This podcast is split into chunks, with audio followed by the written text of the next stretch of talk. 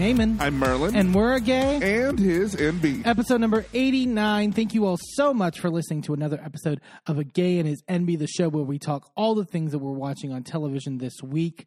Uh, we're so excited to be talking to you about a bunch of great things. But before we get into any of that, as we always do, of course, we have a few housekeeping notes that we have to get out of the way first. Wherever it is that you're listening to us, whether that is Apple Podcasts or Spotify or any of the other lovely uh, podcast platforms out there, if you could go leave us a rating and a review, preferably five stars, but you know, vote with your heart.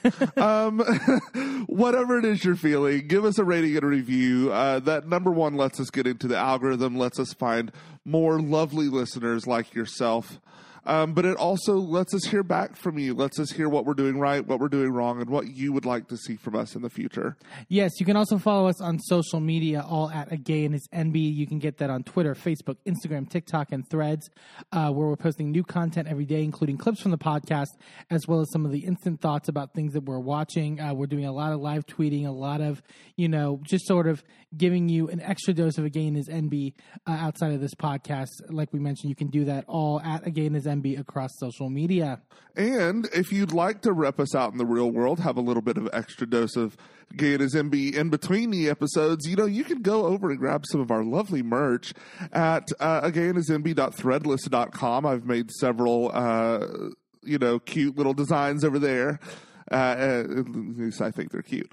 Um, but go over there and grab something. Uh, there, there's shirts, there's mugs, there's hoodies, there's blankets, whatever your little heart desires, they've got, and they're always running sales. So you can definitely find something that will fit your budget, no matter what that is.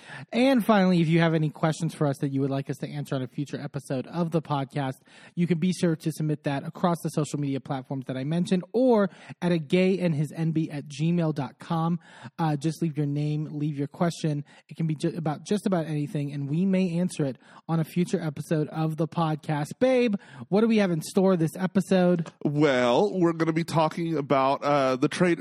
Did, is it uh, really about to be over? The Traitors? You were saying, like, because you're like, it's 10 episodes, right? And so we're on episode nine. I feel like it's a. Th- that would Like, make sense for it to be over soon. Well, because like okay, so this episode we don't get the the banishment, Right. We get a cliffhanger, but you know, like there's this banishment, and then the next episode we'll have a murder.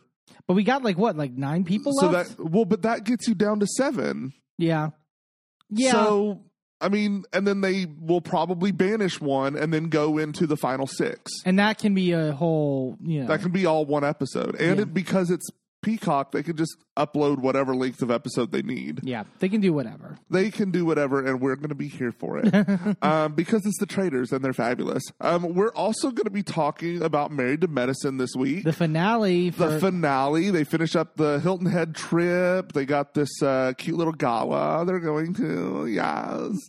Um, but before we get to any of that, let's talk Drag Race. Drag Race for this week, and it's a very special episode of Drag Race. It's the episode I would say most people look forward to the most every year, which is Snatch Game. Snatch Game. Uh, yeah, Snatch Game. Well, and it's interesting to see, like, at least in terms of, pr- I still think people look forward to Snatch Game the most out of every episode of a season. But like we were talking, I think was was last week the the um the theater production. the musical. Uh, yes, it was yeah. because Megami went home. But like, I feel like in terms of quality, like we were saying last week, how great the musicals have been lately, like hitting out of the block.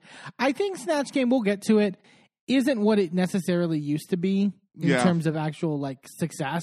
I mean, Snatch Game really and truly had its heyday in the in the I would say season 6 through 10. Right. And then it's really not been that great since. Yeah, you have a few like, oh, that was good, and and I think there was definitely some clear favorites here when, Yeah. when we'll dissect it. But it's like, it's a little. I, I think it's one of those things where it's like one of the things also with reality TV. It's like it was one thing when you were kind of springing Snatch Game on them, and it's like, oh, what you know, it, people haven't really learned the system of it yet.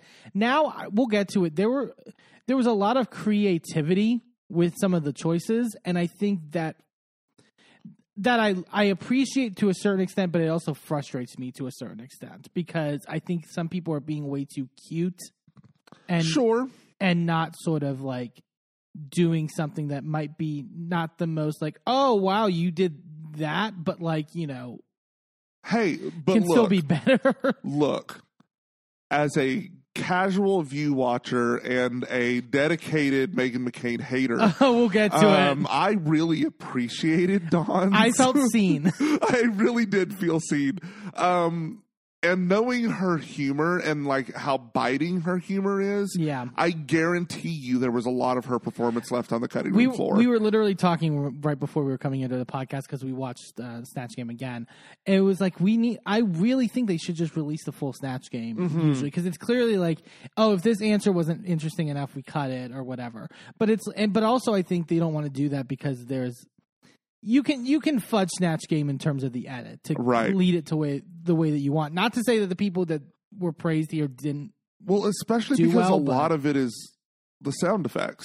It's the Right. laugh track. It's the it's when Ru laughs. uh-huh. It's when Ru like yes and you right Right. because sometimes she'll just like there were a couple times where I was just like okay Ru you could have given them something with that Well- there was no it, maybe the delivery was slightly off maybe like the timing of the joke could have been better but there was still a joke there and you're just sort of like killing it There was one of Morphine's that she just shut down. yeah And I was like, why? That that was good. right It, you clearly just didn't want her in the top. Yeah, I- you- I, don't think she would have been at the top, but you didn't want her safe. I don't think morphine when you actually look at it critically I don't think morphine should have been in the bottom. We'll, no, we'll, I, I agree. we'll get to it but uh yeah and and we'll break down everyone's choices and and, and our thoughts on everything. But uh, we come back into the workroom as megami has been eliminated. Um i will say i appreciate i mean we'll get she sort of has the narrative of this throughout the episode. Mhi'ya kind of speaking up more and getting a little bit more confidence. I mean she's not to she's practically mute most of the season Yeah. but like having like just the moments to be like, yeah, I'm the lip sync assassin. She's like, you know, I showed that bitch, you know, I can still be beat you without flipping, and like everyone's like, okay, like finally you're speaking up, and then also like the when she uh was wiping the mirror message off and morphine, I forgot what she she says something like you know nice about Megami, and Mhi'ya goes, morphine, you didn't even like her. and, and like the way that she was like digging at morphine like throughout this uh process there's also a moment when they're on the couches where they're congratulating plasma and plasma and they're like well could anyone have done that role? Like you know because all the fight over like morphine wanted it. And i think plasma says like i think morphine would have done an unbelievable job as well. And Mhi'ya's just laying on the couch going stop lying. Well, the thing is, is that um, I think Morphine would have done well. yeah She would not have done what Plasma did with it. No, no, no, no. I think yeah, and I think we said that last week. It's like that was for plasma clearly. Um, but I love yeah, I just like those little moments of Mhi'ya speaking up a little bit more. I think she has a personality. Yeah. I don't know why we're not seeing it, but Well, part of it is that it takes people a while to get comfortable in a group. sure. So it, it's really hard to hit the ground running and be on television and be entertaining and be in a group of people that you're not comfortable with and all of that shit. Yeah. Like, like I, I, I think I've mentioned before that I think I would do well, at least on the UK version of Big Brother. hmm I don't know if I would be interesting in the first week. Sure. I feel like the first week I would, well, I mean, at least the first couple days, I would still be getting my bearings, right? Right. And some people can just hit the ground running and they're just entertaining. And reality TV is a whole other beast, Yeah, yeah, yeah. right? Like it's one. I feel like sh the the sense I get from Mhi'ya is that she's probably very personable in real life, like with her drag family and sort of like that community, like in Florida. But like, like when you're on television, you're a personality, and so you have to Right. put on certain things and have to like you know, yeah, it's you know. Um, but It's I, a lot of pressure too because this is not just like this is your career. This is where you are literally the entire show is a branding challenge. right, Like the entire show is setting up whether or not you will get bookings in the future. yeah. It, it's a lot of stress. Uh, they return to the workroom uh, the next day. Um, Morphine and Xunami are having a discussion uh, because Morphine uh, brings up that Xunami, like uh, before they came into Drag Race, like took one of her men in New York or whatever that she was like hitting on at like a club or something like that, and Xunami like sw- swooped in and and picked her up. We see, I mean, we'll get to the lip sync later. It, this is like the we saw like this is the first time we were really seeing like their friendship dynamic, like outside of the show that they've Mhm. built. Which I do think, from a production standpoint, I wish we would have gotten more scenes of, Right. like leading up to what happens. Spoiler alert, but Yeah. like, you know, I I, I like that. You know that dynamic, and I and like I said, I'm sad because I feel like Morphine and Xunami, I think, are incredibly personable people that are just kind of being under edited. So Yeah. Well, and and it's also very telling when they start doing these edits. We see this on Drag Race. We see this on Survivor. Once some, someone starts getting a backstory, you're like, you're going home. right. Like, oh, oh, you, oh, you got a tragedy mirror. Bye, I guess. Yeah. we haven't even seen the challenge yet, but you're gonna suck. it's frustrating. Um, and so Ru comes into the workroom, and also because it, I mean, they, I do like that they're putting this all together in one now with these uh, episodes with the Snatch Game. They also do the library within the same episode, which Yeah. I, I think is the right move to go. So Ru says the library is open. This I thought was a good reading challenge overall. Like in terms Yeah. of, I think the only one that bombed was Mhi'ya, which Yeah. you know, I, I mean, I get. Xunami's read of Plane Jane was not great. It was literally just, I want to fuck you. Yeah, I would. I, I could call you a dumb bitch or an ugly whore, but I'm not going to do that because I want to fuck you. I mean, it was fun and uh, Xunami. Xunami style. I. I. The thing I appreciate is the queens in the reading challenge that kind of go to the style of the old Paris is burning Uh-huh. vibe, where now because nowadays it's very much just like joke. It's just like you know set up punchline joke, and it's like that's not. There's a difference between that and a read. Right. You know what I mean? Reads are a little more cutting and they're a little more like, you know. Go study how Jujubee did that shit. Yeah. Legs and Dairy will forever be one of the best reads that I've ever seen. hmm Um, some of the ones that I read that I really liked. Uh, to saying, Dawn, your name should be Dust because you look better in the dark. That was a fun Yeah. one. Um, Plane, Plane, I thought did really well for someone who like, and and wasn't too like, oh, you're just being a cunt about Yeah. it, you know.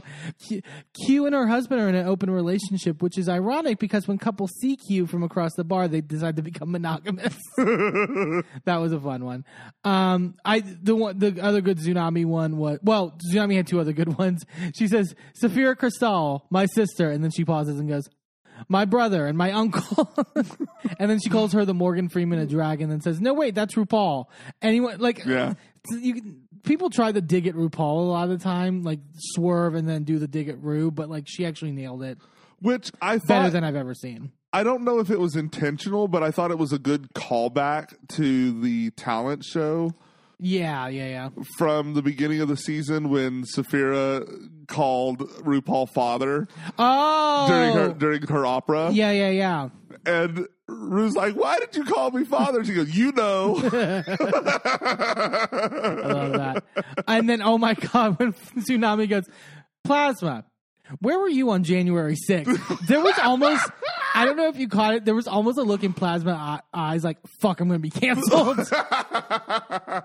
uh, we can't be throwing out those accusations. look, we know there's probably only one, and it was Elliot with three Ks. Oh, can we quickly talk about that? Can we quickly talk about Elliot's dumbass fucking posting? Like, I'm the only queen for my season to go to whatever, I guess in Tennessee, I'm assuming that's I, where I she's from. somewhere. the capital to protest to fight for you know anti you know against for anti-trans legislation against anti-trans legislation it's like cool girl like why are you like digging at se- the season 13 girls but I- also Symone did a lot of that yeah also, and she won your season. right but also it's like Symone and Kandy both like she also kind of acts as though like there was this large narrative set about me and blah blah blah and it, it's like no people didn't like you because according to Symone you were using a lot of black scent like you know language as if you have an ability to sort of do that. Yeah, And, like- like, mm, like didn't she say something about like like someone looking ghetto or something Uh-huh. that according to Symone and Kandy but like yeah that was the issue and they said it once on a podcast and that was it so anything else that has But then she started like posting all of these like interviews from when the season was coming out.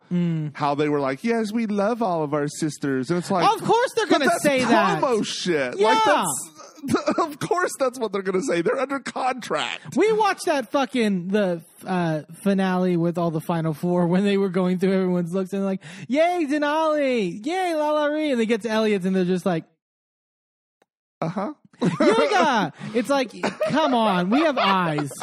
Anyways, yeah, she's crazy.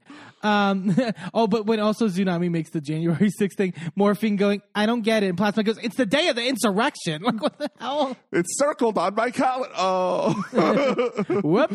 Um, Dawn had a good one of Xunami. Really bold name for someone that hasn't made waves in this competition. yeah, that was great. I like that. Um, Sapphira uh, did a good one of many don't know Xunami is into astrology. I'm a Libra and she's a Cancer to the drag community. the good looks in and Sapphira and or no, it's not Sapphira. Uh, Xunami ends up winning. I like that Xunami also makes the joke of like two maxi cha- or mini challenges in the in the row. Can I combine them for a maxi challenge? Which sure, no, we're we're not Lucy LaDuca this bullshit. No, but yeah, I mean, I mean, I'm glad they gave Xunami something, and I think Xunami overall did the best in this challenge. Yeah. Okay, so let's move on to Snatch Game. Well, the ch- the announcement of the challenge. Um, everyone's sort of like going through their parts or their uh, choices and sort of telling each other like what they're going with.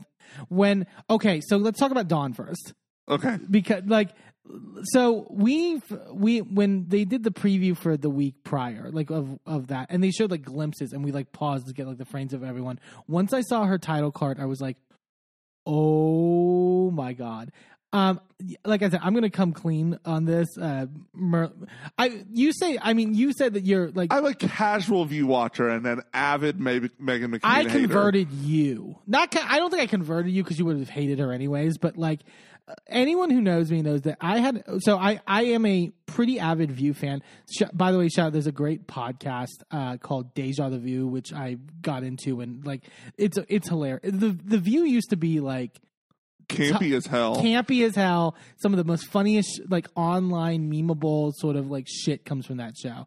Um, and there, like, I got back into watching it like right before Meghan McCain got the co-hosting job, and that era like took years off of my life. To be honest, I feel so bad for Merlin because there were days I would just literally come home from work and be like, "See what this bitch said on the show today," and like I was like, yeah, "Like, look, Whoopi Goldberg is like right about to murder her and strangle her across the table." Like it was so, but it was good. It was great television. Like, Yeah. like reality television could only wish they were doing that shit. yeah, Like, you know, honestly. and she was the worst. And so, but when I saw that Dawn was doing it, I was like, okay, so how is she going to go about it?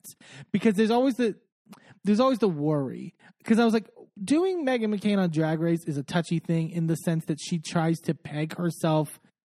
Or I'll say this, at least for a period of time when she was in more mainstream, like on the view and that, mm-hmm. tried to peg herself as this like gay icon. Like, like I, Uh-huh. I was for She gay got a marriage. GLAAD award. I was for gay marriage before Obama. Whatever. Like, She has a GLAAD award. She she's a uh, uh, an honorary Ru girl. yeah, like Clay Aiken was her best friend, and Ugh. like it was just like, and and and then she would open her mouth about anything involving politics. It would be disgusting. Not to mention like her husband, who is a virulent homophobe in my opinion, and like the fact that yeah, it just so when but when Donna her confessional goes. I wanted to make sure I picked someone that I was absolutely fine reading the dog shit out of. and then she goes, Meghan is a conservative. She's an idiot who just has a platform for being John McCain's daughter. And I think that she's a trash goblin. I was like, Yay! thank you. Now we'll get to the Snatch game where I was like, I think there were some missed opportunities in terms of it, but like, I still I I guarantee you there's a fuck ton of shit on the cutting room floor with that. yeah, I want, that's the, that's the one or I want to see what was left out Yeah. for sure. Now, I do think she made the mistake of not changing her wigs. Oh, through- yeah. throughout the uh, performance, only from the sense that that when they had the COVID era of the View, she wore the craziest fucking hairstyles I've ever seen in my goddamn life. Oh, like, yeah. like all to the point where it felt like cultural appropriation. Well, it, it really did because she would come out there in styles that were clearly not designed for white women. Yeah, And it's like, girl, what are you wearing? What are we doing? Like, she was seconds away from coming out there with cornrows. I know. Oh, no, Like, I, I think she did. I think she. I not not full cornrows. I think she did like a, a cornrow off to the side or something, Yeah. maybe. But like, if she had come out there in a full set of cornrows with beads, and like, I would have died. Yeah. Uh, Yeah, it's who. Um, so uh, also, so Ru introduces Chad Michaels uh, to do like the walkthroughs, which I mean makes sense. Chad, I think Chad, obviously one of the best impersonators in drag. You know, and Mhi'ya missed an opportunity. She should have said, "I'm doing Cher," and then did her Cher interpretation. Uh, well, also why Ru wouldn't have told her to do the Cher impersonation in front of her. right.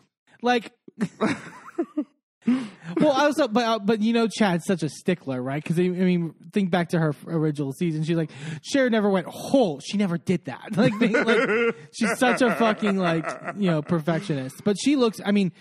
She's clearly done even like more work like Yeah. on her face since then, and she does look ins- insanely like. Oh, Cher. it's it's. She looks more like Cher than Cher does. Yeah. Um, they're going through everyone's uh, choices and giving them feedback. Um, Mhi'ya is wanting to do Tiffany Pollard, which I was conflicted on because, but like I I think they made a good choice to sort of veer her off that because I don't know if she would have been able to execute on it, and that would have made me sad because I feel like we need a good Tiffany Pollard on. Well, the thing Game. is, is that Tiffany Pollard seems like she would be really easy to do, right. But the problem is, is that Tiffany Pollard is actually one of the most difficult characters to to nail Yeah, because she's so irreverent and so dis like disruptive. and you can like you could reference her lines but i think it's hard to get into her brain of coming up with original shit to say Yes. like you know especially i mean we when we were reviewing house of villains it was just like how is she coming up with this stuff like, Yeah. I, you just kind of have to drop acid and go. yeah and I don't know that you can do that on Snatch Game. i think there's some i think there's potential there but i just think it has to be the right person at the Yeah. right time and like yeah. Um so but they're kind of talking off the ledge of that and she's like conflicted. She's just like i think and bruce is just like do what you love. Like do you know think about like your friends or whatever in miami like your closest people like what they're like how you sort of like and i thought it was good advice particularly for Mhi'ya just because i here we'll get to it. Mhi'ya just needed to get out of her shell at a certain Mhm. point and she was going to you know.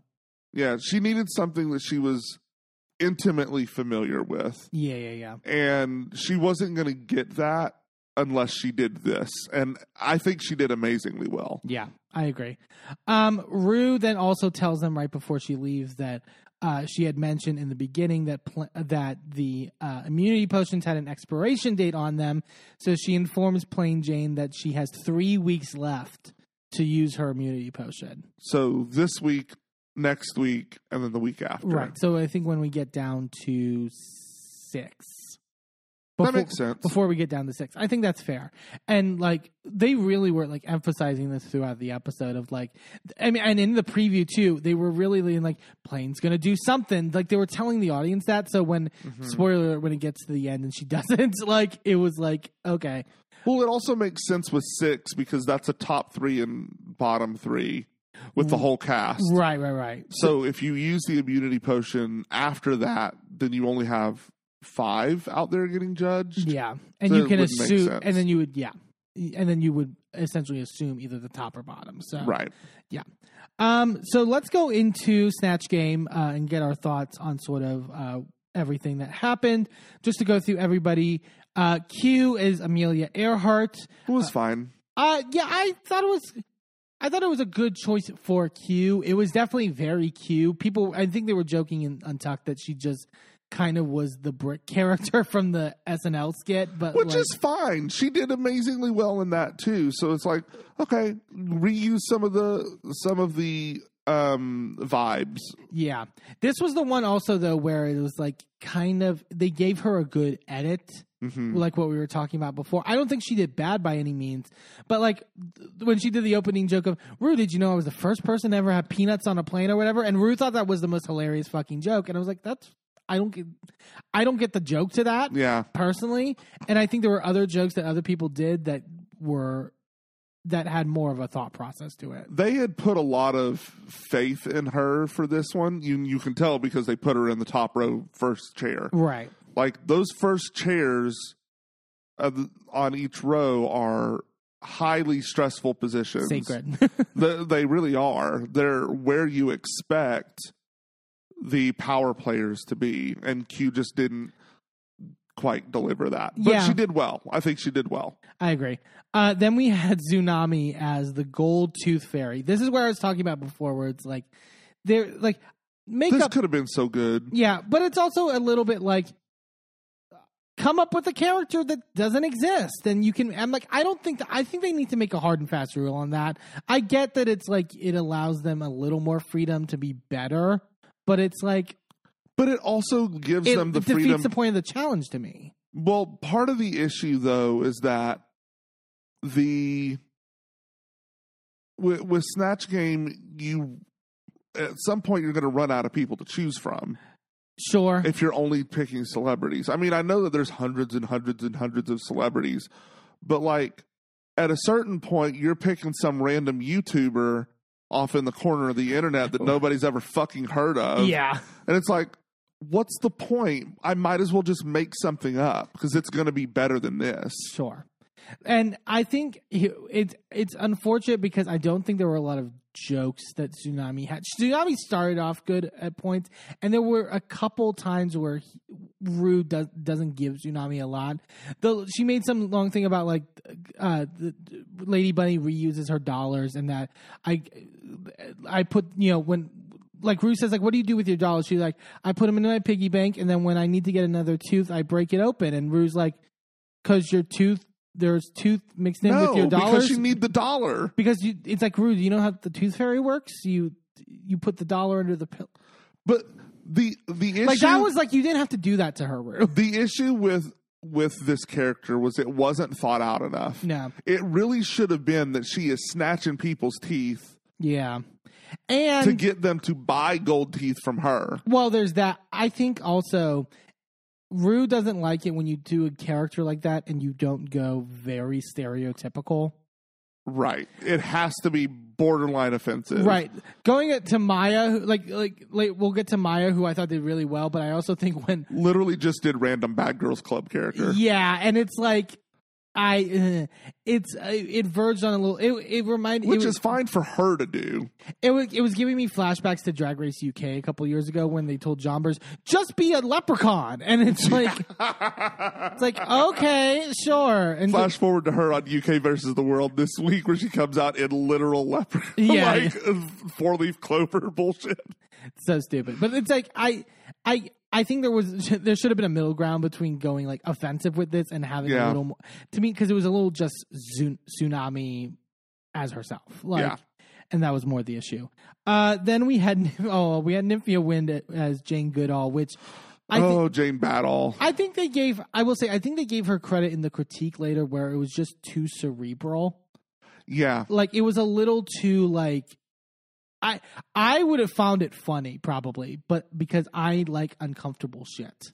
Well, the problem is not that it was uncomfortable, is that it took too long to get to the point. Like the setup was too long and Yeah. the payoff wasn't big enough. Like at one point, RuPaul says something about like you know I think she thinks she's on a different show. It's like that's the joke though. Like you- I I actually think that's what Nymphia was intending with the joke. right, but she should have been more heavy handed with that. Right. Like, she should have been something like Ru saying, Welcome to the Snatch Game. And she's like, This this isn't This isn't a TED talk. this isn't a TED talk or this isn't, you know, uh like something on the BBC or, you know, Yeah, yeah, something. yeah. You know, she she should have played into that. Um, but it, it should have been bigger. It should have been a central part of her character, Right. like confusion, things like that. And I, I also worry that she kind of just went with this because Banana. banana. And I'm like, deviate a little bit. Well, and I did love when Ru kind of called her on that when she was like, "We wrote banana bag," and she goes, "Did you really write that?" I can't. Um, yeah. So next to her was Dawn as Meghan McCain. Again, I, th- I think she probably did worse than like at the very least Morphine, who was in the bottom. Yeah. Later on, I think I appreciate it as a connoisseur of Meghan McCain. right. I do agree that they she didn't go with the like she never said my father. Yeah. She never did the like she didn't really do like a screaming like sort of like you know being like I'm talking like that kind of like sort of Yeah. but I also can see that that could get grating to a certain extent. Like I think making more like making more jokes maybe about the view would have Yeah. been better. I love the I did like the joke about when RuPaul was like, "How's the view?" and she goes, "The view, that's trauma."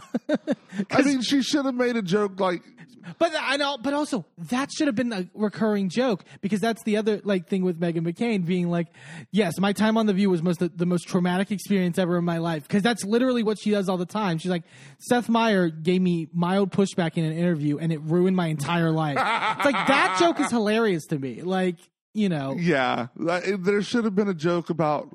I think. From, she could have made a joke about Mhi'ya from her angle looking like Whoopi. something like, like that. you know something you know there there were jokes to be had and i don't know if she gave them because we got so little of her Yeah, and she was definitely doing. I thought it was fascinating the what she was trying to do with the joke about like, have you, did you know I can do a 360 keg stand like sort of like I'm like the cool. And she was she was also being like, hey, and she was playing with her tits a lot, being like. But I think it was like, look, I'm like a millennial gay icon, queen or whatever. But then pull, pulls up the cards like, we all should be God fearing Americans, and like Right. that. I think is a, like as a, again as a connoisseur of hating Meghan McCain, I appreciated that because that is sort of like the crux of who she is, which is like she wants to present as this like millennial, like sort of like you know in touch, you know. Trendy person while also being like a religious bigot. Like Right. that is like that juxtaposition is wild I was like I appreciate that, but that's not the funniest. yeah Um, going down. Oh my god! So then we had Sapphira as James Brown. who utilized that power position holy shit This- that was good spoiler this should have won I agree. I, thought Sapphira did the best i thought it was really great like you know to sort of like she just felt so comfortable in the character. Mm-hmm. I love the play, playing off of Ru because she gets up at one point and pe- they could see her feet. And apparently, this is a big thing with Sapphira that she keeps wearing character shoes. Michelle calls her out for it later on the runway. But Ru's like, those are the character shoes you wear last week. And she goes, and he goes, what character shoe? I'm James Brown. My name is James Brown. And and then there, you haven't seen me since 1969 because Ru mentioned that in the in the workroom walkthroughs. That it's like I went to the concert in 1969, and that cracked up Ru, and it was it was really smartly done, and Yeah. just like yeah, I thought it should have won i completely agree personally. Uh, then we had Plasma as uh, Patti LuPone, which I thought was good. I thought could have been towards the top. I thought we didn't see a lot of her. i feel like there was more potential than there was execution Yeah, I did like how she volleyed off of Morphine's joke for that one joke. I, I agree i liked that Yeah. Dawn says earlier in the workroom that she feels that like Plasma is now just sticking to her stick like over and over again. I love that like Plasma was talked out of the ledge of that thinking and now she's being successful and Dawn's like, no, get it back in your head. like, it's like, Yeah. but I thought it did well and I thought it was a good Patti LuPone and I thought uh, smart for, for Plasma, you know.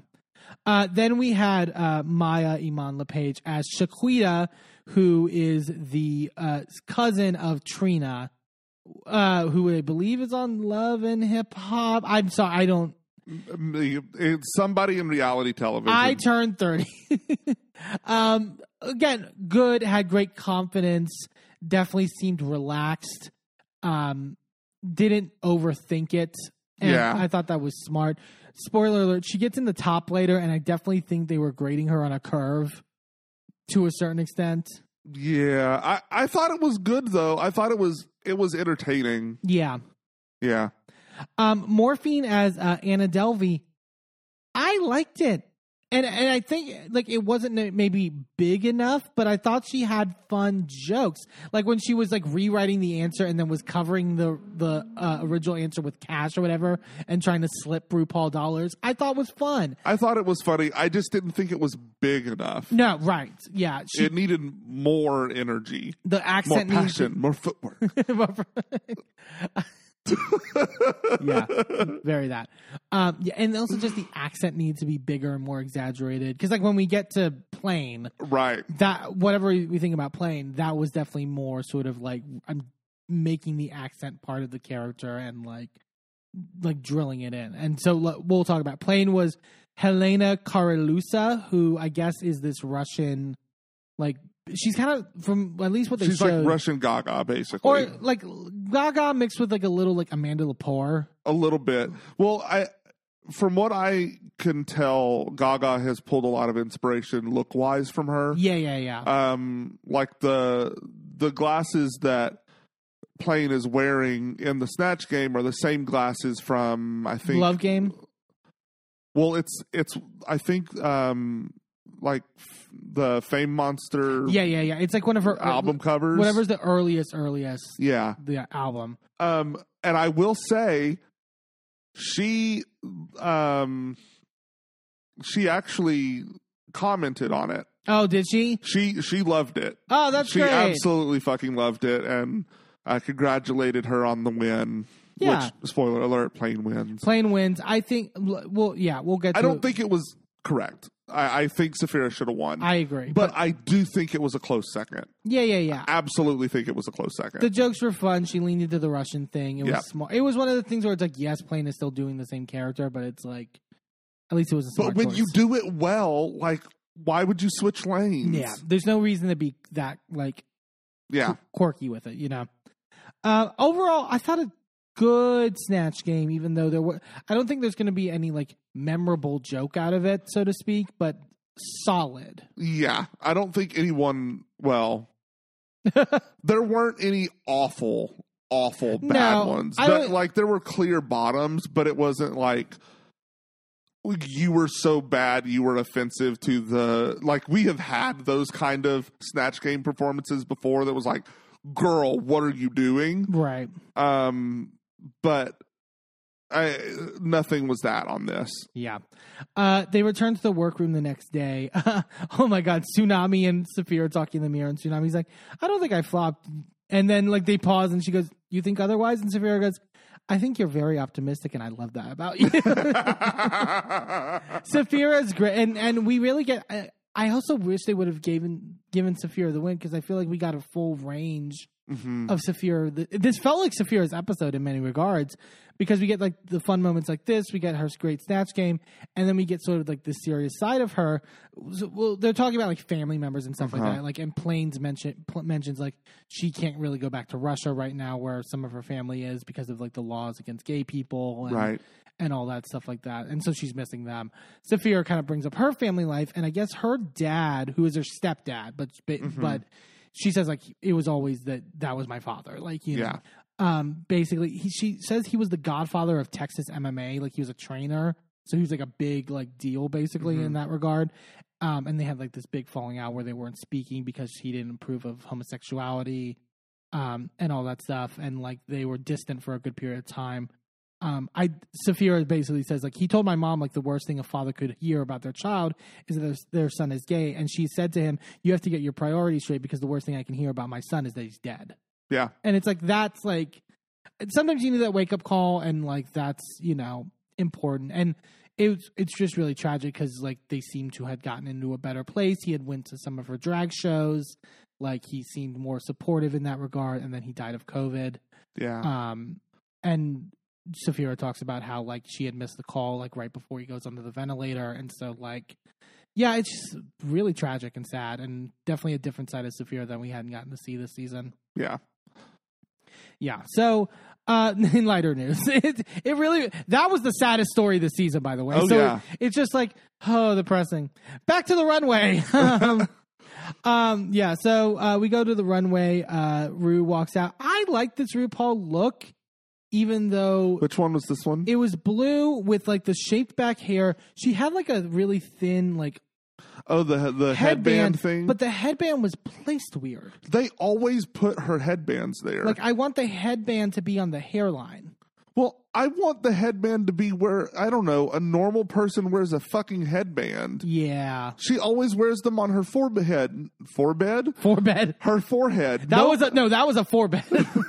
well. Nobody wears was a four bed. headbands That there. was a four bed tractor trailer. what? I don't know. Uh, anyway, people wear headbands, you know, back here, you know, across the top of their head. The problem is, is that Ru wants to start her hairline there. Right. it's like I don't, I don't get it. I don't understand. Yeah. Somebody called Delta. Uh, Kyra Sedgwick was the guest judge. I I liked love her. her. I yeah. I don't. Uh, there's not like she's not like my favorite actress of all time. Not to say that she's bad. Like that. that I it- I grew to love her during her time on the closer. I Oh, okay. I watched the closer religiously. So like I am very aware of her and um her husband is Kevin Bacon. He's amazing. Like he's in it fucking everything. the way that well, didn't shouldn't Ru have made like a first degree a joke? six then? degree E. Yeah. Right, like that. That was right there. Um, yeah. Uh, so they go to the runway. Category is dancing queen. I thought this was an interesting theme for a runway, but I don't think it led to the best results. That is correct. only because, but only because, like, I think you can only do so much with it. yeah. Like, I think that they were creative with some of their choices. Because I was like, what is it? Honestly, I would have preferred like a Night of a Thousand Abbas if you're going to do Honestly, that. yeah. But it was like you had to pick a dance and a costume. This would have made a better design challenge than it would a runway look that you bring from home. I agree. Like it's just you can't. and get- it has to be assigned. right. like you're getting salsa, you're getting tango, you're getting, you know, all of these other things. And it will say it was more, I guess, about the presentation, right? Like, like it was a lot of the queens, like when they came out, were like doing the presentation of the dance. and oh my so- god, plasma. Uh, like, well, Plasma was like committed, like. But I think what everyone missed on this runway, except for maybe Q, um, and maybe one or two others, I don't want to make like a sweeping generalization. Yeah, But um, what most people missed was that yes, it's a dance costume and you're referencing the dance, but this is still drag, mama. yeah, Like you have to elevate this. This has to be over the top. You've never seen anything this fabulous before. right. And nobody rose to that occasion. A lot of people went more for realness. Yes. and that and it's like we don't do realness categories on Drag Race anymore. That's not a thing. Yeah. Uh, you mentioned Q. Q was did the robot, which was at least different. I thought this was good. She did an actual robot look. yeah, and made sense because Q's not a dancer, as we've seen. Um, and it was like, I mean, it was a good body because it's a bodysuit with like the sort of headpiece with like all the like tails on the end of it. And all the and all the like metal rivet pieces I thought was really great. Yeah. So she made it to where she is a robot, not necessarily that she's just doing the robot. Right. And I thought that that is dragifying it, right? That is elevating it to the next level. Yeah. Nobody else did that. Uh, Xunami did salsa. I thought this was slightly underwhelming. I think it's a very beautiful outfit and was clearly very expensive because that Yes. beading is very expensive. But also, it looked like her Cher look, but without the wings. I would have come out as a bowl of salsa oh my god! with giant chips. and I That right? sure. you got to do something. It has to be like a, a random, over the top, like nobody expected this. Yeah. That's what we want on Drag Race. Maybe not actually a bowl of salsa, but you know what I mean. Like do something out of left field. Take it somewhere else that we didn't expect it to be. Yeah, I agree. Uh, I like. I really like Nymphia's. Nymphia did Japanese Butoh, which is like a, which it was also smart because it's it allows you to do something a little more creative and structural and sort of you know stuff like that because it's more interpretive Mm-hmm. the type of dance. Um, I do like the people who are like it looked like she just got into a crafts or, or a Michael's craft store and just like, Like rolled around in the flower aisle. yeah But the one thing that I love about uh Butoh is that like all the facial expressions are Yes. so like like people who didn't understand it were like making fun of the facial expressions but like when you understand that it's coming from a place of this is supposed to express anguish and like getting those deep dark difficult to deal with emotions out of your body right it becomes like this gorgeous expressive thing yeah and I didn't know anything about it but like Mhm. I could the way Nymphia sold it like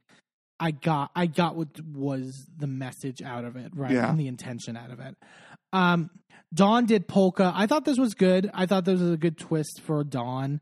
Um, uh, and d- dragged it up enough. Like, yeah i agree it was verging a little bit on Ren Fair, but uh it, it was verging a little bit to me on tiktok clock like the you know the cuckoo clocks yeah, yeah, yeah. TikTok clock. but if she had come out there with a with a a uh, a cuckoo clock in her hands Yeah, and then like i don't know did a reveal or something to i don't know I, that would have been cool Yeah. I, I don't know uh, Sapphira Cristál did Drag U Majorette, which I thought doing Major. bitch Majorette was a good twist, Mhm. and like again, bringing Drag U into the conversation after what like in twelve a, years. in a way that is not like rude because last time it was brought up it was a disaster yeah, it's a, it was there's more reverence for it. Um, yeah, and the performance that she actually gave was really good. yeah Um, you mentioned Plasma. Plasma did tap, but like and she tapped her ass all down that runway. But again this is a this is a great tap costume that you would see on broadway this is not drag No, it needs to be a little more. it has to be elevated Yeah, I agree. Um, Morphine did flamenco. I thought that I liked this look. Like, I think I Mm-hmm. literally was like, "Oh shit!" There's still a white lining in the background, Yeah. and they just read for that. Mhm. But like, I still think like it was really well executed, and like you could tell she really again sold it in the actual performance on the runway and that. And Morphine, I just think never looks bad. no You know. Uh, oh my god! So Mhi'ya did a '90s hip hop when Carson Kressley s- said it looks like ketchup and mustard had a baby and it was a pirate. accurate but also that just made me think of uh paramore back in the day because she used to have the ketchup and mustard hair Yeah, yeah, yeah. Hayley Williams did Mhm. so that's what it made me think of But it was. I mean, like, I can see this as a '90s hip hop look. Yeah, yeah, absolutely. It like, and then somebody said, you know, who does this make you think of? This doesn't make you think of anybody, and I'm like, really? Because it Mm. very, very much evokes Lil Kim to me. Very Yeah. much evokes like, like all of the '90s hip hop girlies. Like that's who this feels like. This feels like early Missy, not now. Like an Right. attitude, not really in look, but in attitude. Like I'm getting a lot of that. So like maybe you just don't know early '90s hip hop. I don't know. That's fair. Uh, and then finally, we had Plane Jane uh, doing Latin ballroom. I thought this was again looked really fucking expensive. Like Mhm. moved very nicely. I do agree with Michelle's critique of like drag it further in terms Yes. of the presentation. Because this again is just the ballroom look. yeah, Like anyone on Dancing with the Stars would have won, the, worn this shit. So like, make it drag. Where is the drag? and she played it a little more serious. Like Michelle was also saying that Yeah. to where it's like it doesn't have to be like you know so intensely serious in that. Um, so Plane decides to not use her potion. Uh, so I thought she was. So I did. I I think I told you about that theory that somebody had where it's like. Mhm, Using it offensively. of offensively, like if you're wanting to win a challenge, so you knock the person out who is like the closest to you to win. I thought she could have done that here with Sapphira. Sure. Um, you can also use it offensively if you want to make sure that somebody lip syncs. Right, right, right. You could use it against, say, somebody that's in the bottom two very clearly to make sure that the third person in the bottom is definitely lip syncing. Sure. And like, there's a lot of ways to use this potion, and I'm really intrigued with how it'll end up getting played. I just hope it lives up to the hype, right? Because Yeah. if Plane is going to be this like fire starter character, I want her to do something big in in regards to it. Um, but she decides not to use it. The top are Sapphira, Mhi'ya, and Plane, and the bottom are Xunami, Nymphia, and Morphine. I I thought Mhi'ya, good that they gave Mhi'ya positive critiques. I'm glad that she heard them, but like, I don't know, if she should have been the top, and I don't think Morphine should have been in the bottom. I am uh, like you said. I I'm glad that uh, Mhi'ya got the top because it it does give her the ability to hear. Yes, you are moving in the direction we want you to move. Right. And honestly, I don't know who else would have been in the top. So I'm fine with it. Yeah. I'm perfectly fine with that. That's fair. Um, like we mentioned, Plane Jane ends up winning. I think we're both in agreement that we thought it should have been Sapphira. Yeah. But Plane was a very close second. So I mean, it could have been either. Yeah. And then the bottom two were Xunami and Morphine. I, unless it was definitely a case of like with Nymphia's runway look, they're like, you're safe. Like, I thought it should have been Nymphia and Xunami. Um, probably, yeah. Because again, I like, I thought Morphine did much better than they were giving her credit for. And I think it was also like the, like, let's have the two friends lip sync. Yeah. It's like, that's a little frustrating. It did lead to a great lip sync. I agree. which is good. So they lip sync to "I Want to Dance with Somebody" by Whitney Houston. Great song.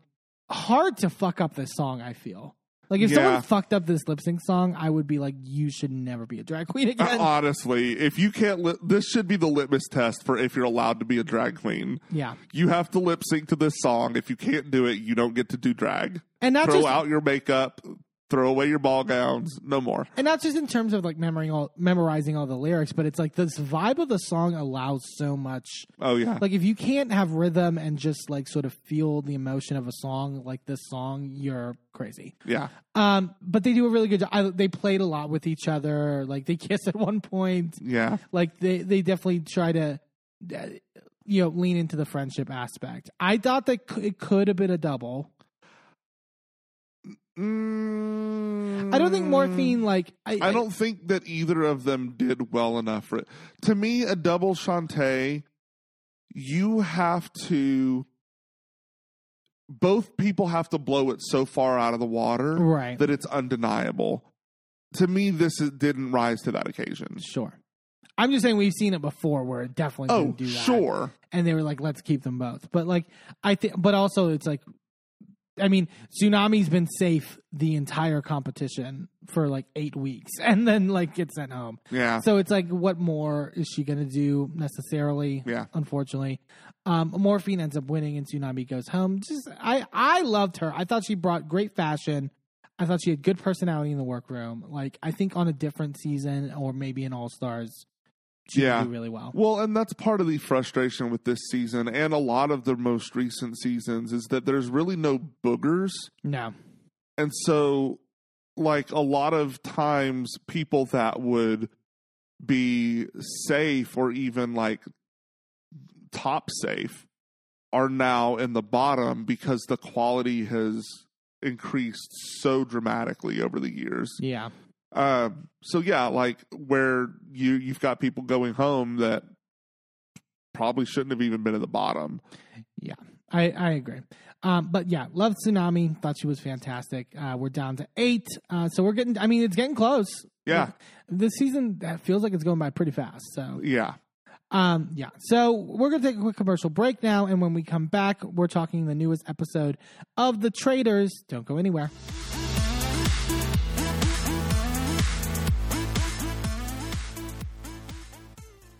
Well, hello, friends. I'm your pal in the mainstream media, and, And you I'm the Riz. and you know, Riz, it takes years of strenuous, dedicated training before you're worthy to step inside a professional wrestling ring.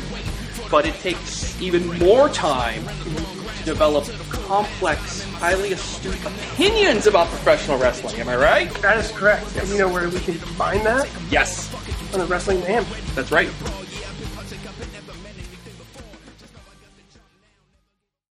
Do you want something new to put on your reading list? Are you feeling your holiday spirit grow while also being astutely politically in tune? Then you'll want to pick up The Santa Strike, a new book by Shanna Hamaker. While home in Midland, Texas, on a weekend visit with the eccentric uncle who raised him, Marion Waclowski, otherwise known as Mary, discovers a long forgotten letter Uncle Joe wrote to Santa Claus. Mary keeps it to share with his girlfriend Lindsay and his best friend Tommy. At first, they consider the letter to be nothing more than a silly lark. What kind of grown man would write a letter to Santa? But soon, Mary and Lindsay find themselves caught in a much larger mystery concerning many, many more letters to Santa, all surrounding the crisis of gun violence in America. You can order The Santa Strike now on Amazon, available both on Kindle and in paperback. Sidekick Media Services. We are your sidekick in business for social media, video production, and more. Find out more at sidekickmediaservices.com.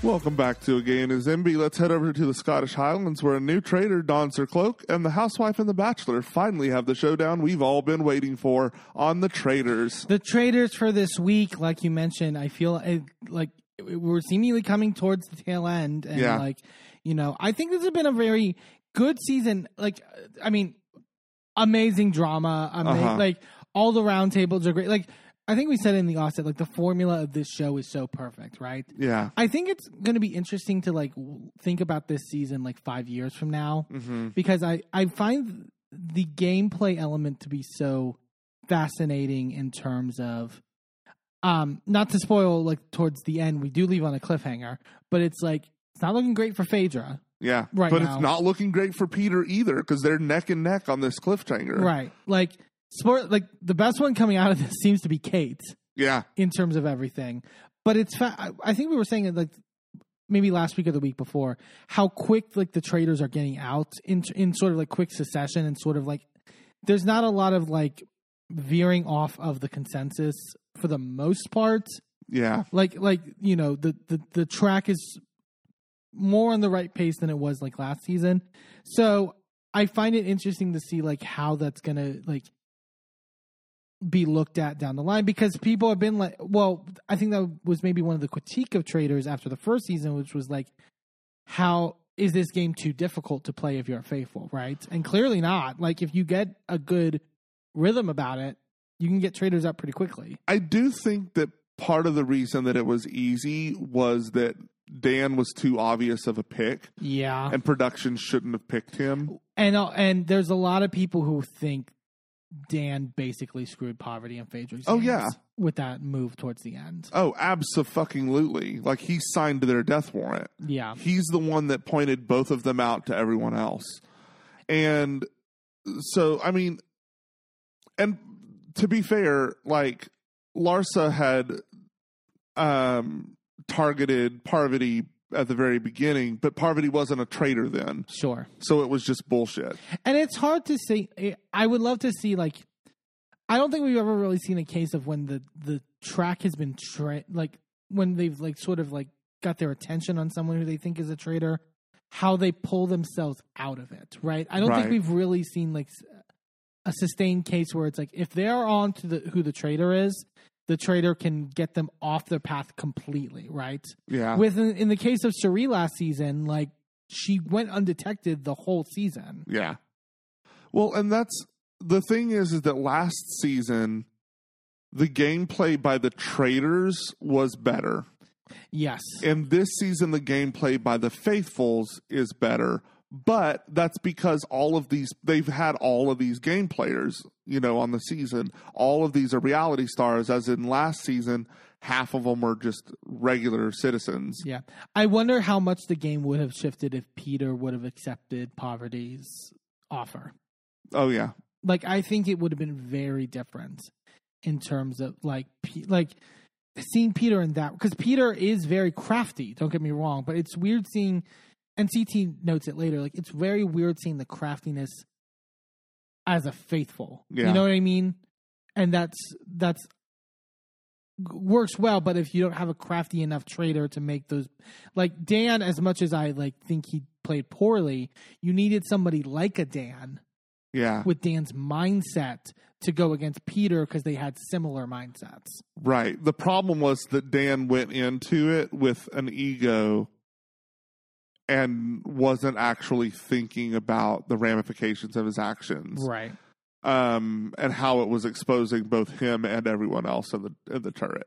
Before we get into the episode, because I noted it in, in my notes uh, when we were watching the episode, can you tell them about your amazing idea that you had for a season of the Traitors? Do you remember what you meant? What you told me? Uh, It's fine if you no, don't. I don't. So you had suggested that it- what would happen if they do a season of the Traitors?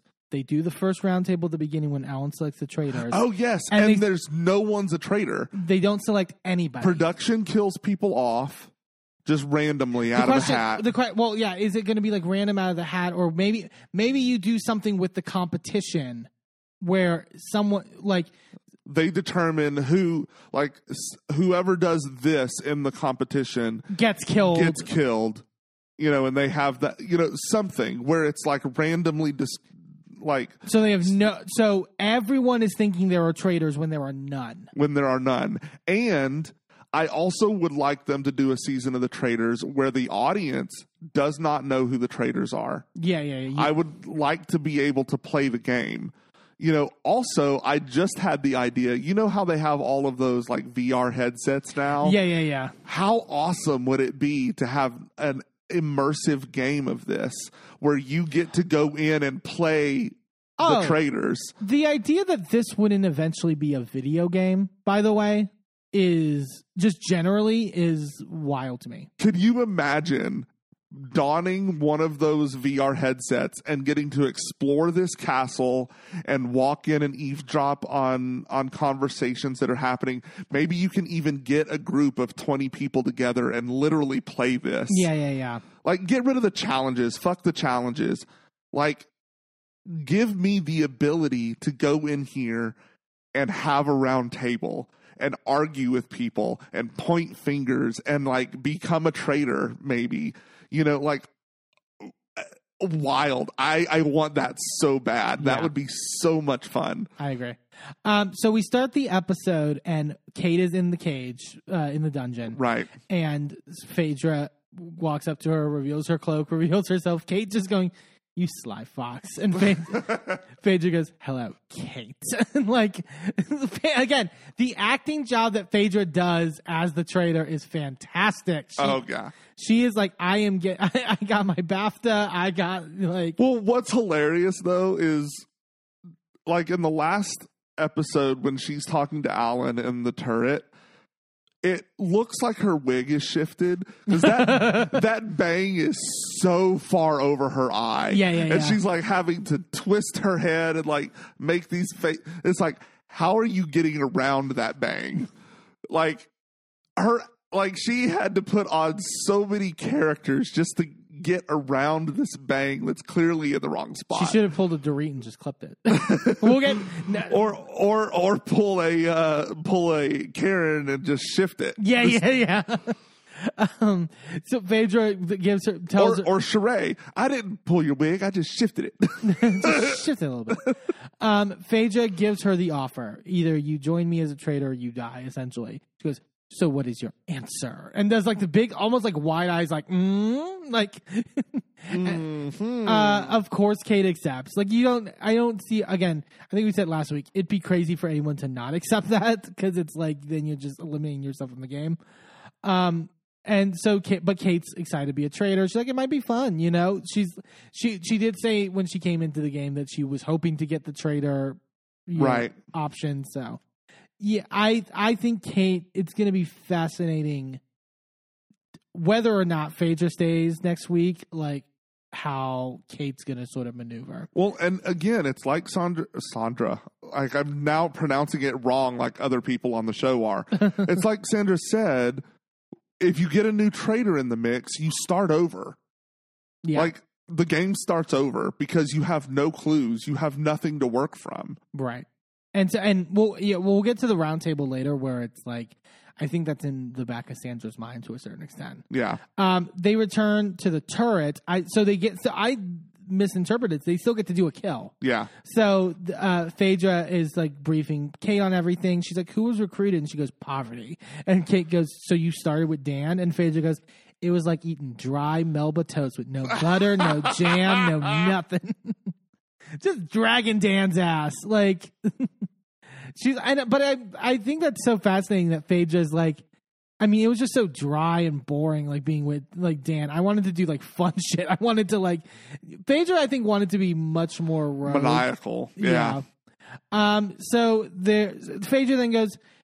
So what is your, so what's our our strategy going forward? And Kate in her confessional goes, "You don't have a plan? I just got here. Like what?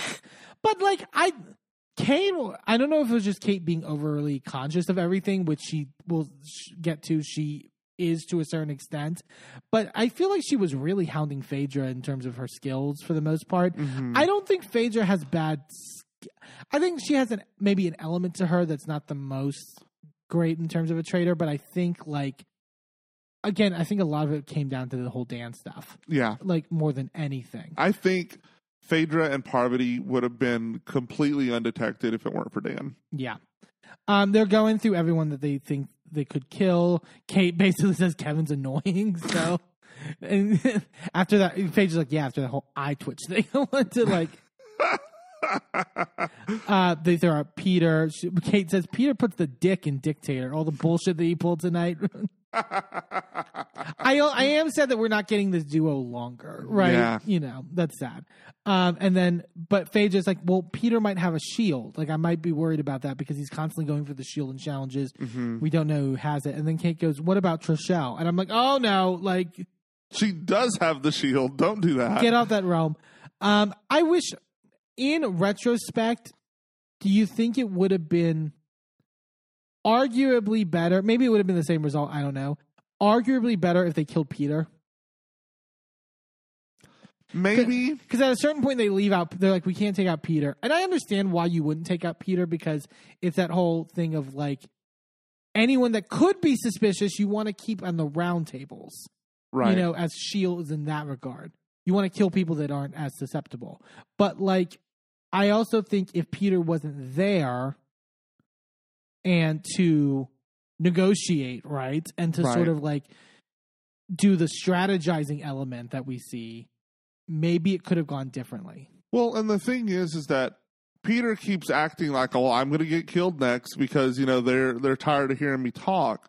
But it's like that in itself is almost like a shield because nobody wants to be that obvious with a with a murder choice. Right. So it's like at a certain point he's creating his own shield and I don't know if he's actually realized that that he's kind of unkillable. He he keeps saying whenever they go into the breakfast, being like, "Oh my god, I didn't think I was going to come back." It's like that. I don't see why you're thinking that. Like for the reasons that you just said. Like you are kind of in a place where it's like it doesn't make that much sense to kill you. But well, and that's the thing. Like in a game like this, the paranoia sets in, right? Because it's like, where, when do you kill somebody? Do you kill someone because it's too obvious?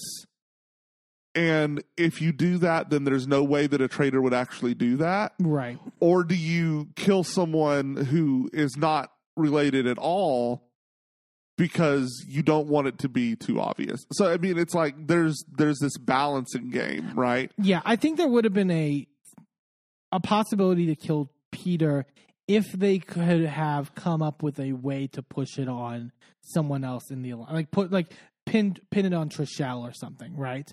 Like if they couldn't have come up with that idea, I understand not killing Peter because then it like you're o- it would be only down to Phaedra Yeah. and like Kate, which it's like you don't really want as like suspects. So like honestly, I think better than Peter because Peter talks loud, but he's actually not that great at making arguments. maybe it would be John is the better one to take out. Well, yeah, maybe maybe in retrospect, like John was definitely a tighter ally that was a little more clear headed. John is very good at swaying people at the round tables. And Kevin, we did see was kind of trepidatious of Peter Yeah. because spoiler alert, they kill Kevin. but it's like he was kind of trepidatious of Peter after the whole Parvati thing. So like, wouldn't it have been better to sort of have him like sort of maybe flip on Peter and make the argument against him? Yeah. Yeah, I, I agree with that. Um, so also when they're discussing Trisha, I cracked up so much AJ going, "Oh my god, throw your notebook away with your little funny hats." it's like you had the same beret on last episode, Phaedra. You can't talk. Uh, So basically, they're between Trishelle and Kevin. So we go to breakfast the next morning. Kate and Sandra are the first two in. Kate is freaking the fuck out in the confessional. She's like, "I'm not ready for this. Like, I'm not a good liar. like, then why did you want to be a traitor? yeah, it's so crazy. She like at a certain point, MJ comes in and she goes, "Are you good?" And Kate goes, "Pardon?" And MJ goes, "There's like something amiss with you." And she goes, "Yeah, I'm good." MJ goes, "I don't know. It's just like the light in Kate's face is not totally there. She's vocalizing this like outwardly." And, and Kate and Erica was like, "Shut up, MJ." Oh, jeez. I love her. She goes, "I got to get my shit together. I'm a faithful. Peter's a traitor. I'm a faithful. Peter's a traitor." A- it's like I said, I've said it millions of times at this point. You are only a traitor in the turret. Once you are amongst the faithful, you are a faithful. Leave it up there. Yeah. Because it doesn't fucking matter out here. Kate is saying, This is why I don't smoke marijuana. I get paranoid. I think everything I say is wrong. Like, pass the eggs. And I'm like, Did I say that as a traitor or a faithful? and then she goes, If I'm still faithful, would I be eating the salmon? I love Kate coming back was the smartest fucking move because these confessionals are golden. Yeah. Um, yeah. Um, and also MJ, like, just I, I feel like MJ is like the underrated. St- I mean, sport. Like when we'll get to the end, the fact that she's seemingly the deciding vote in terms of like how Yeah. things happen. But like she, like her, like peering into conversations. She'll be a little vocal at times. Like she vo- throws out like thoughts Yeah. here and there in a way that I appreciate, right? Like Yeah. I I yeah, I I even though she might not fully be on the right path, like I think she's playing the game. Yeah. Um CT is start- well everyone's kind of suspicious of Peter before Peter comes in about everything with the Parvati stuff and and P- CT's like Kate I think you convinced me like with what you were saying at the round table and all that. He says in a confessional he doesn't listen to anybody else and he's not consistent. Like the smoke and mirrors, the parlor tricks, the booby traps. CT like gets caught in this loop about the parlor tricks and the booby traps like throughout the fucking episode Peter. Oh, CT. CT, you, I CT broke my heart at the end, but we'll get to it. It's fine. It's fine. Um, so uh, Peter uh, at, at one point is in and asks Phaedra like who she thinks it is, and Phaedra goes like, I, like I don't know. Phaedra, the one. This is where I will critique Phaedra. Phaedra, it br- gets brought up at the roundtable. She rides sort of the Dan line again of just like you're not throwing out enough of a name. She does it a little bit with Peter later, like in moments, but I think like you gotta be like there is a point to where it's like if you are a faithful, you have to have a target, right? Well, and, that's so, what I'm saying. Like, you're only a traitor in the turret. So why would you not be out here in the. Why are you thinking about being a traitor when you are amongst the faithful? When you are amongst the faithful, you need to be looking at those faithful, trying to figure out who could be a traitor. right. Forget about who you just killed. That doesn't fucking matter. Right now, you need to be figuring out who the traitors are because that's what faithfuls are doing. Yeah. I yeah. Like, play the game as a faithful. Um, Trishelle is the last one to enter, so it's revealed that they killed Kevin. And Trishelle tells everyone she had the shield. She goes, but I mean, only a few people knew that I had the shield, which is interesting. Which I don't know if that was like, I don't think she told Phaedra or Kate. I think she just told her alliance, right? It was literally, as far as I know, it was just Peter Right. because Peter was with her in the tunnel when she got it. Yeah. So it's like, I, I didn't know if that CT might have known. Yeah, I feel like they were because they do have a mo- so Alan tells them uh, like to get ready for the mission. They disperse and all that stuff. Uh, Trishelle, CT, and Phaedra go into the kitchen to sort of strategize, and it seems like CT and Phaedra are trying to like possibly see if they can flip Trishelle, like in or at least put some doubt in her mind about Peter. Uh, Phaedra's like every you know traitor that we found out, he's had some dealing with at some point. Like I think she she does a good job of trying to flip this argument about like Peter's involvement with Dan with Parvati because mm. I and the fact I think she knows that that's going to be used against her later about what John brings up about like the fact that both when they went home they went after you so Yeah. you know there has to be a pattern there. Oh my god, the way that Trishelle goes I mean, like trying to explain like the Parvati thing, right? Because that's like CT's sticking point. She goes, I mean, Peter didn't want to get murdered, so maybe that's why he was like picking a fight with Parvati, basically. And the way CT and Phaedra simultaneously go, like as a couple, like Yeah. again, Castle Daddy, why do you do her so wrong at the end? You were Uh. meant to be together. Uh, I mean, come on. Um, so Trishelle then pulls John aside and then eventually pulls Peter. And so they are starting to realize like this is also a numbers game at this point. Like the Bravo people and like that group like seem to like people outside of our alliance essentially. Like if they take one of us out, like we're getting picked off from Yeah. here on out. So we need to sort of like and with Kevin gone, like we need numbers at this point. so there's only four Peter Pals left. Yes, and so they're like, we have to save. We ha- well, no only th- There's Peter, Trishelle, John. That's it. It's only those three. Oh, right, because Bergie's gone too. Bergie's gone too, and so they're thinking like, if we can flip two people, right, it would be Sandra and CT. Hopefully, like that's how they need to sort of operate. Peters tries to start with this by pulling CT into the pool room, and the way Peter goes, "Did I ask you know? Did I ask you like where you were leaning with your vote?" And CT goes, "Honestly, you." and Peter's like, "What the fuck?" Like, it, it definitely felt like bro code. Like, what the fuck? Like, I, CT. I, this one, I at least like. He got convinced off of Peter later, but at least at this point, he's like, "Okay, you're on. I mean, you're not on the right track because Peter's a faithful. You're on the track I want you to be on." right. basically, because I don't want Phaedra to go home. He's like, I just don't believe anything you say, man. Like the parlor tricks, the booby traps. Can reemphasize that more? Peter's like, dude, that's my strategy. He's like, we have four wins. We've taken out two traitors. Like we did the shield block. Like that, you know, there's four wins that have come from this. Why are you mad about that? That's three. Well, yeah, I forgot what he cites as. The, he makes the point to say four. I think he goes on a longer tirade. Yeah. But he's like, dude, I'm like pulling in wins for us. I'm taking out traitors. Peter, I think, as much as he annoys the fuck out of me at this point, he does have the argument on his side. Like, why Yeah. am I like? I'm knocking out traitors like crazy. I'm doing everything in which to sort of like execute for us as the faithfuls. He does it. I, I don't like the way he presents himself as like, I am the leader of the faithfuls and I am like, you know, guiding you guys to like sort of, because I'm doing it for you because I love you guys. It's like, But That I- also, the that I argument, like, the traitors have to get each other out at the end, too. right. The- They're not, like, loyal to each other. sure. Do you, so, like, well, do you think the argument could be made you want to stand alone at the end so that you wear you are the only traitor left. yeah. Do you think Phaedra and Kate, if they make it to the end, would cut each other? I think Phaedra would. I don't know if Kate would. Yeah. I yeah, I don't think so. Like I think like it it depends. It depends on how close that connection seemingly is. But I number one, I don't think at this point that Phaedra will get all the way to the end. Um, and number two, I think if Phaedra were to turn on Kate at the end, it would be more to her detriment than to her benefit. I agree completely. Yeah.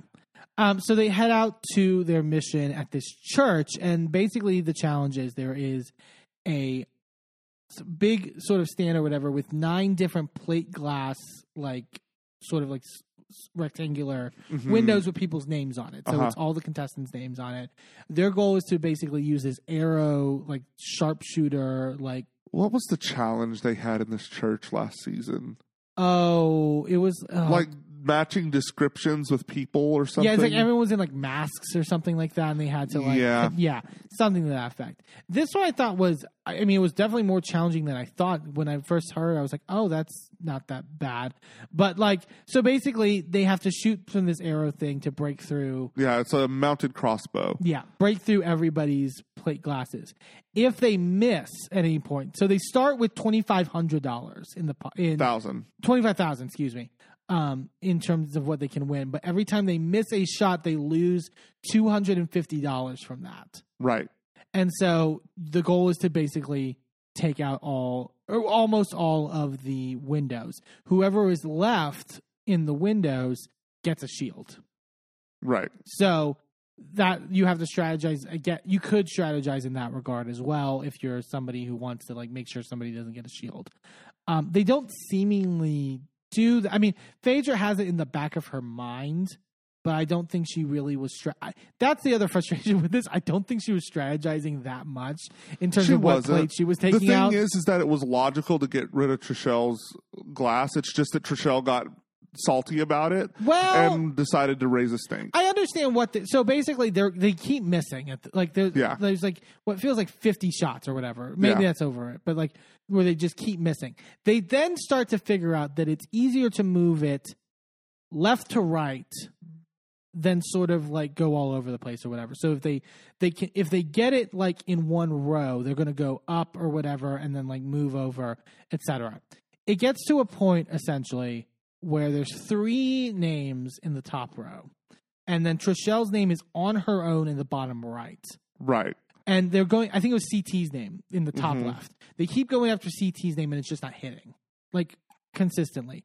So they're like okay, like maybe we should change it up. Sandra whispers to Phaedra, maybe go for Trishelle's. Right. I understand. Here's the thing: when CT breaks it, I understand the thought process of if it, we've settled, it's easier to go left to right than go left of my or go right of my name Right. to go after I think like John or whatever. So to go like from one corner to the other corner, it's going to take a little longer. It's it, it's not actually in the way that crossbows work because Well, that's what I confuse. because the the bolt falls as it's going further but in order to get it to fall to where you want to hit you have to aim very strangely to hit the top row that's to hit the bottom row you actually aim more directly because it's not going to fall as far okay. so it's much easier to hit the bottom row. Number two, Phaedra could have easily gone, it's clear I don't want CT to go anywhere. So I didn't want to take a shot at his plate. I shot at yours because I'd rather shoot at yours than at CT's. Right. That would have been an easy argument for Phaedra to make that she just missed. He- yeah. But it but it's just like honestly, if I'm looking at a grid and I've got one person's over there by itself, I'm going to go get rid of that one cuz it's by itself. Yeah, and I think here's my frustration is that they, I do feel like there was nothing in Phaedra's head about taking Trishelle out, and that's Yeah. what's more frustrating. It's it, and it's and it's not just Trishelle that thinks that way. CT thinks it's weird as well. So there, it's there's a couple suspicions. I mean, you're looking for clues, in, Right. In terms of that, my more frustration is that Sandra kind of doesn't cop to the fact that she was the one that told Phaedra this. Right. and that part of me gets it because I feel like if that got at, like at the round table, for example, if Sandra was like, "I was the one that told Phaedra this," then the target goes on to Sandra possibly being a traitor. But it would it would if they took. I mean, they would take out Phaedra. They they probably would still try to take out Phaedra at the round table, but once Phaedra gets taken out and revealed to be the traitor, who's the next person you think it would be? Sandra. but then why the but again, that's just that is paranoia talking. sure, but like- because at what point would a would a traitor go no i it was me that co- brought up uh, not even in the conversation right. at no point would it make sense for a traitor to pop their head up and take the heat off of somebody else Yeah. Unless to be like, I'm going to get the stink off. Like, unless it was to be like, I'm going to get the stink off Phaedra by saying, like, guys, you're reading too much into this whole glass thing. It is innocuous. It's clearly innocuous on her part because I suggested it. yeah You know what I mean? Because they were. It, it was at a point in the roundtable where Peter and Phaedra were. It was between them, right? And so, like, I think, and going back to like what F- Sandra had mentioned on Instagram, she know. I think she knows Phaedra's a traitor.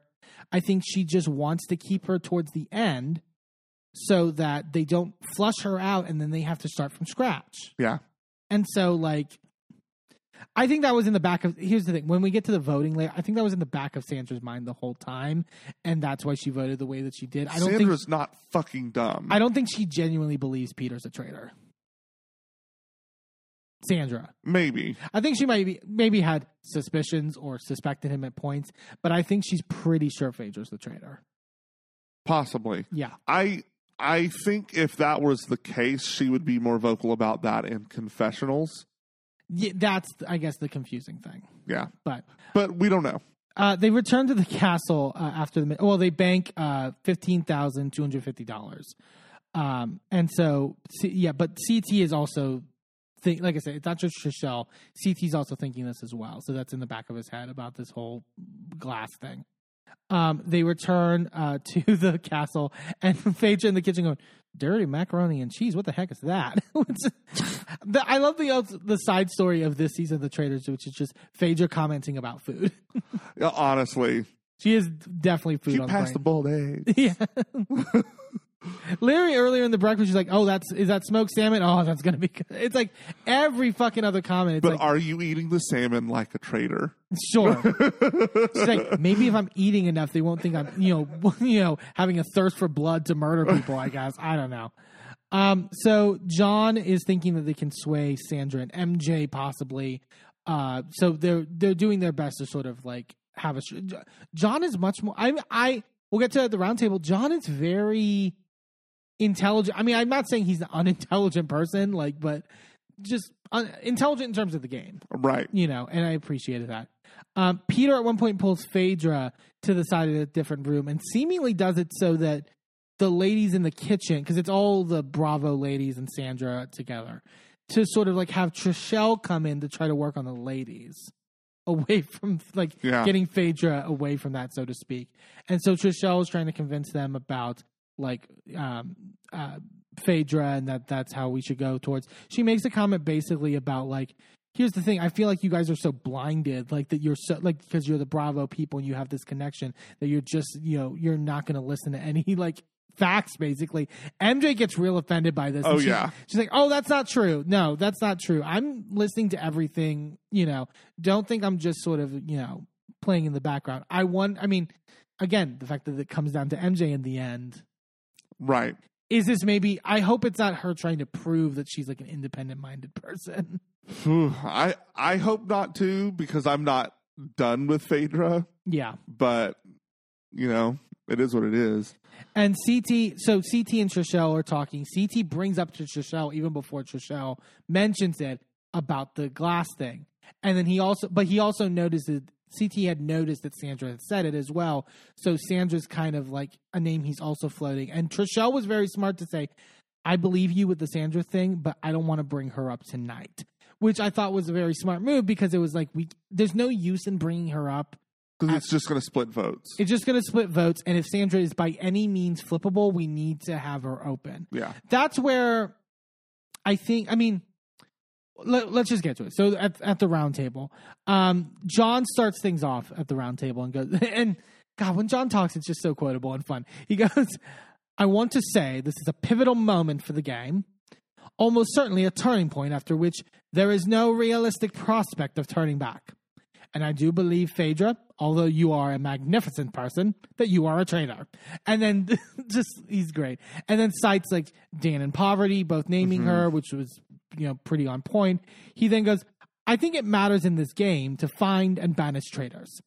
Your approach is to avoid error. You are fly low Phaedra, like giving her nicknames too. But also like but she's an attorney. So that tracks with an attorney. Sure, you could say that. She goes, You are non committal by day and fatal under the cover of darkness. Now is not the time to sit on the fence. And, somewhere Karen Huger is like, What about a fence? you ride me. yeah. Jonathan goes, You're a traitor and you should be banished until eternity. wow. like, what are you gonna, like, oh, she can't come back for like an all star season? Is that what you're saying? I don't know. Um, but uh, so Phaedra, oh my, it's so good because Phaedra is just sitting there and letting him do his like House of Commons, like very qu- like wordy rant or whatever, and then Phaedra just goes, Well, I'm glad you're not God. now, you speak very eloquently, and unfortunately, this is not Parliament. So you can bring it down a notch and just get to the point, and we would really appreciate it. I was like, this is it.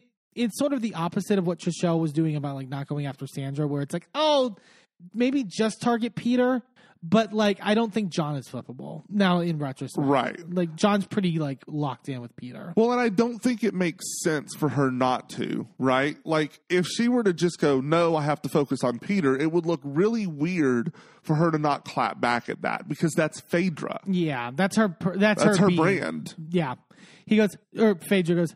I am a faithful, and while you would love to protect Peter, what those two traitors who do you did so eloquently said that you banished had in common is both of them were in collusion with your bromance friend Peter.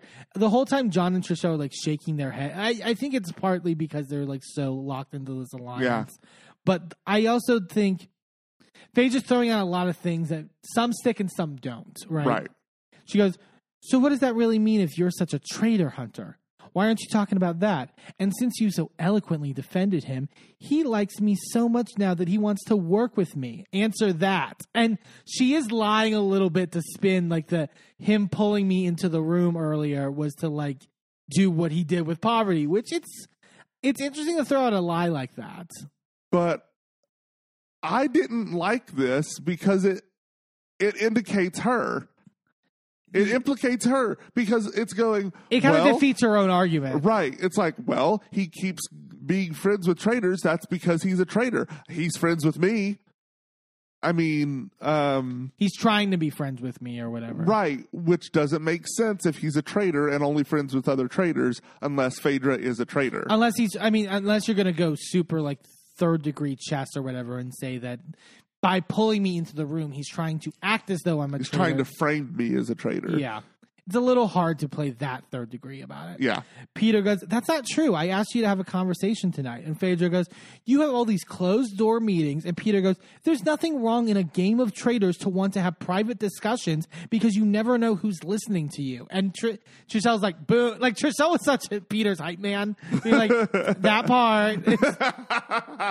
but it, he is true on that. Peter does a good job here for the Yeah. most part.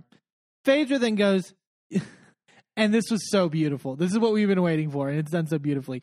Phaedra goes, You think that you can play all these tricks, plant this here, say, I'm a true faithful. What you might not have forgotten, Peter, is this is not The Bachelor.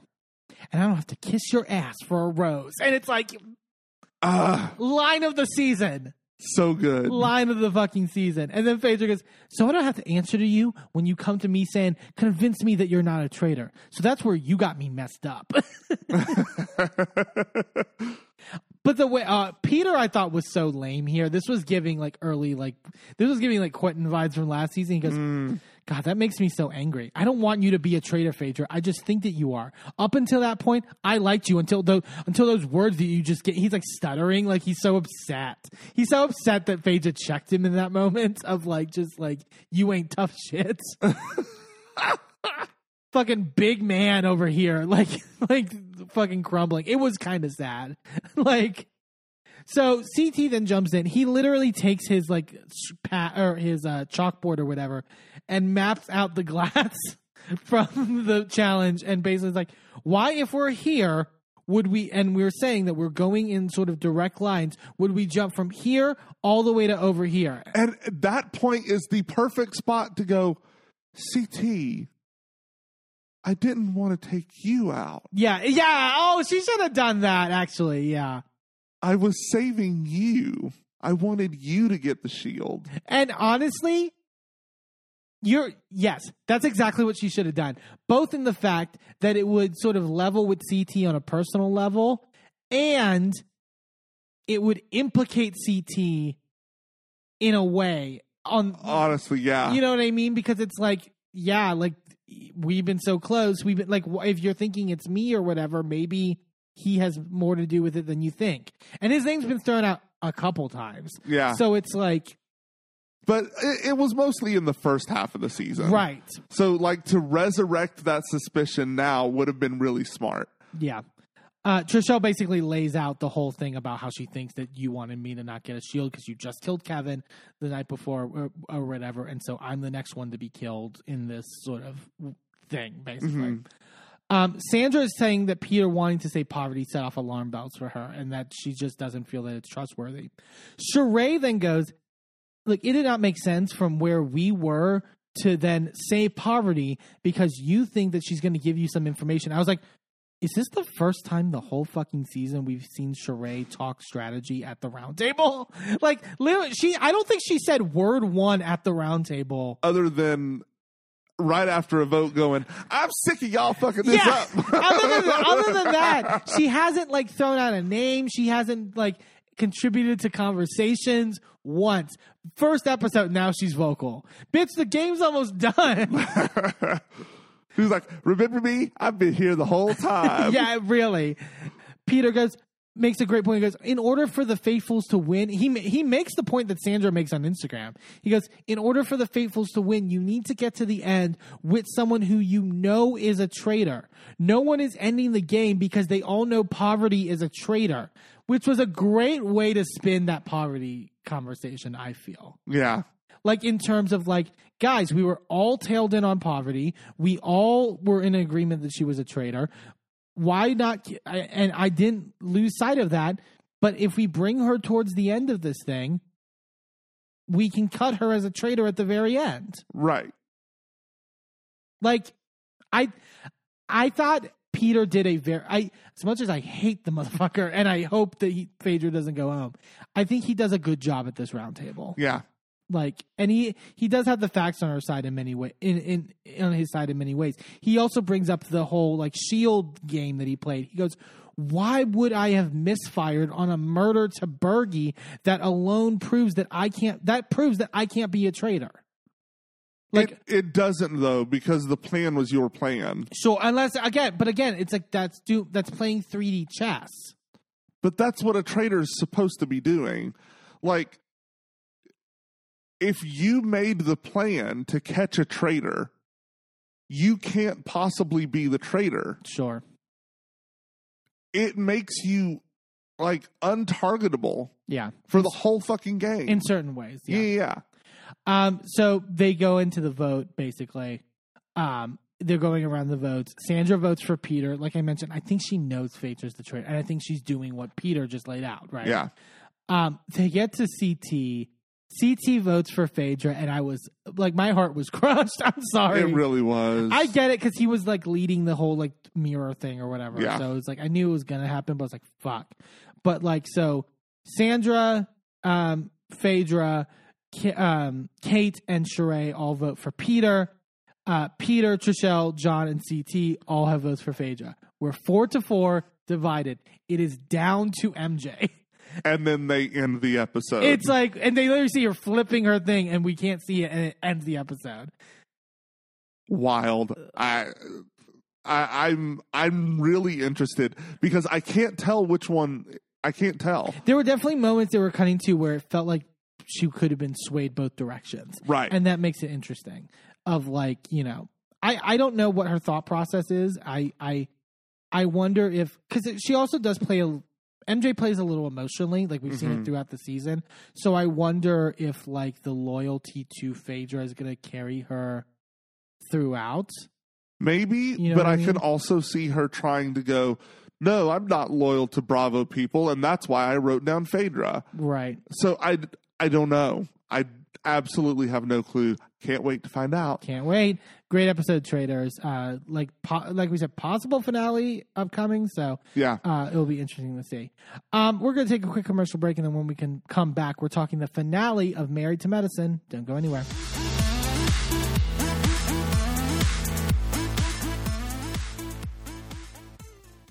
Well, hello, friends. I'm your pal in the mainstream media. And, And I'm the Riz. and you know, Riz, it takes years of strenuous, dedicated training before you're worthy to step inside a professional wrestling ring. But it takes even more time to develop complex, highly astute opinions about professional wrestling. Am I right? that is correct. And you know where we can combine that? Yes, On the Wrestling Man. that's right.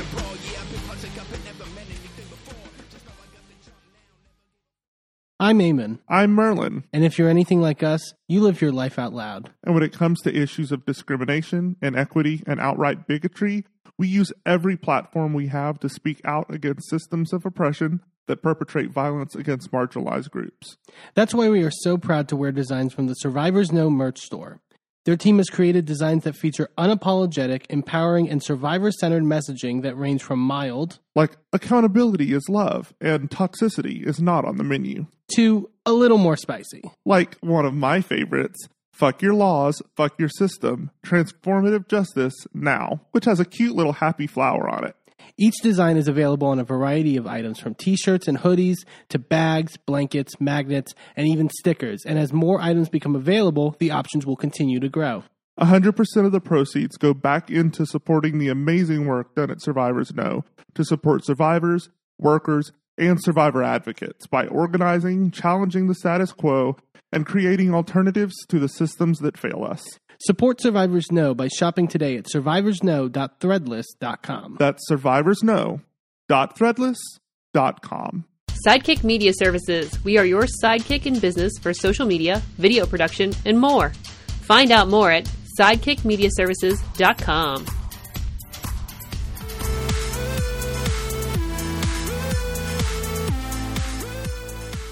Welcome back to A Gay and His Enby. As the season comes to a close, let's head on down to Atlanta where the doctors throw a classy med gala and Toya argues that her wine is worth the price of admission on Married to Medicine. Married to Medicine for this week, the finale. Um, I I still really like this season. I think I some people have been like iffy on the season overall because I mean I think it's it was in a weird period with like the quad being there and leaving Right. and sort of all that stuff. I love this last episode only because it like was the great sort of like it to me it encompassed what I like about Married to Medicine Yes. like camaraderie not and not camaraderie but like connections between this group that seem genuine and sort of like built on stakes Yeah. so to speak and stupid drama Uh huh. we'll get to like toya brought the stupid drama towards the end that i really Yes. appreciated Yeah.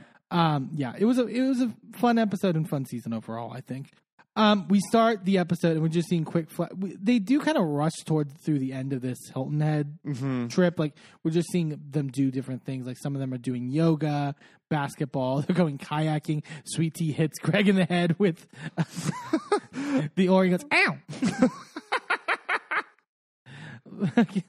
Maybe he'll get his voice straight. I don't know. Just hit him a couple. Whack him again.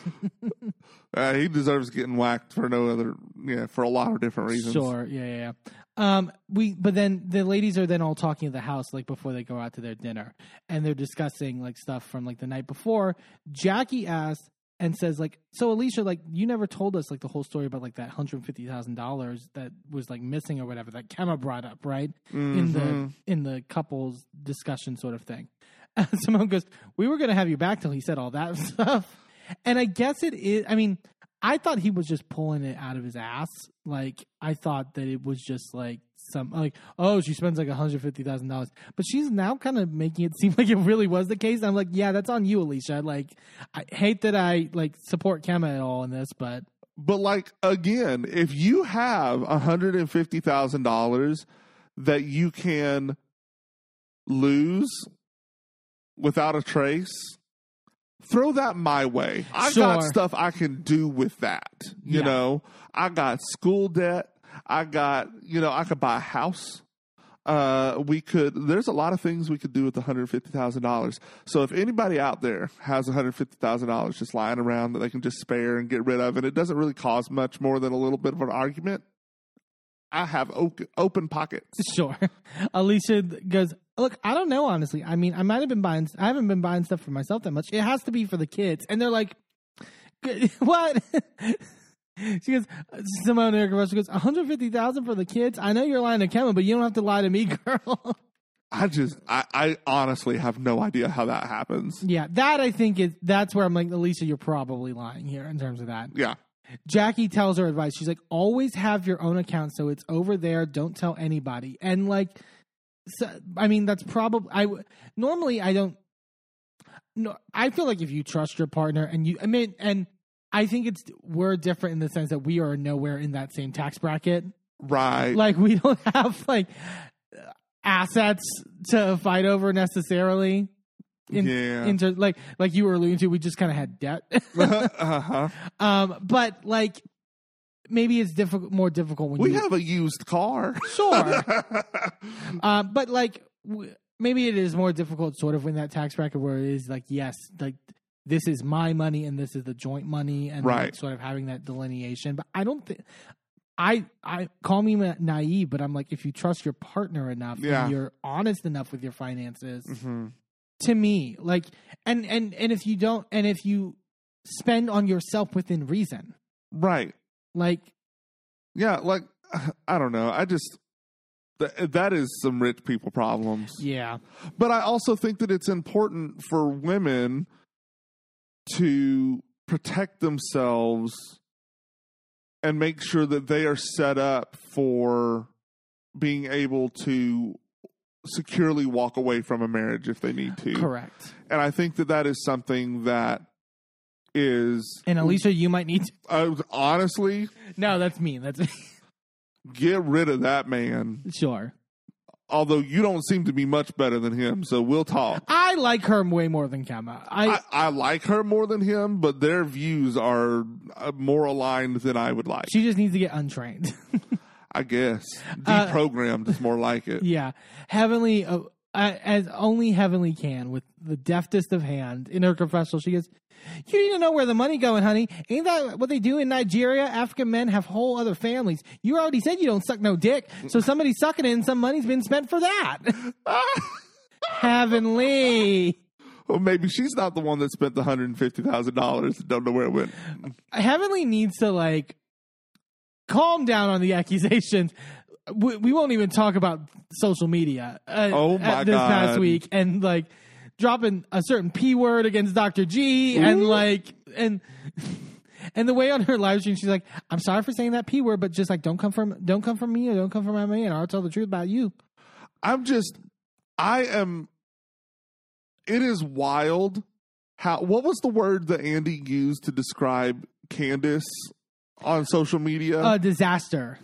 and he's never used that word for Heavenly. I know, right? Heavenly has been a nightmare on social media And, for uh, the entire time that she's been on this show. And honestly, Candace is not that big of a disaster on She's social not. media. Like she, she- just live tweets. she does. So, I mean, here's the thing: she uses social media for what it's designed to do. I would Right. argue, and, and you could say that th- that design is not good, but I, look, I think that if you are on a reality television show, you should be able to use your social media as a secondary confessional yeah, that you get to then live tweet from with commentary of what you were thinking at the time. right. I- And that's how Candace uses it. I think I think Bravo and other reality production companies hate that. I think they hate living in the age of Fuck social. them. Well, sure, yeah. I think, but I think they hate living in that age of social media where it's like you know you have a voice beyond like you know what's defined on this forty-three minute show every week. You know, Well, and also not just what's defined on this 43 minute show, but is beyond your ability to edit. right? It is within my hands to edit my voice. Yeah, Like, that's why I really appreciate social media, especially in the in the realm of housewives, where you get to really hear their unfiltered thoughts on something. yeah, I agree. Heavenly sa- says to them, "I really enjoyed jo- enjoyed Dr. Alicia.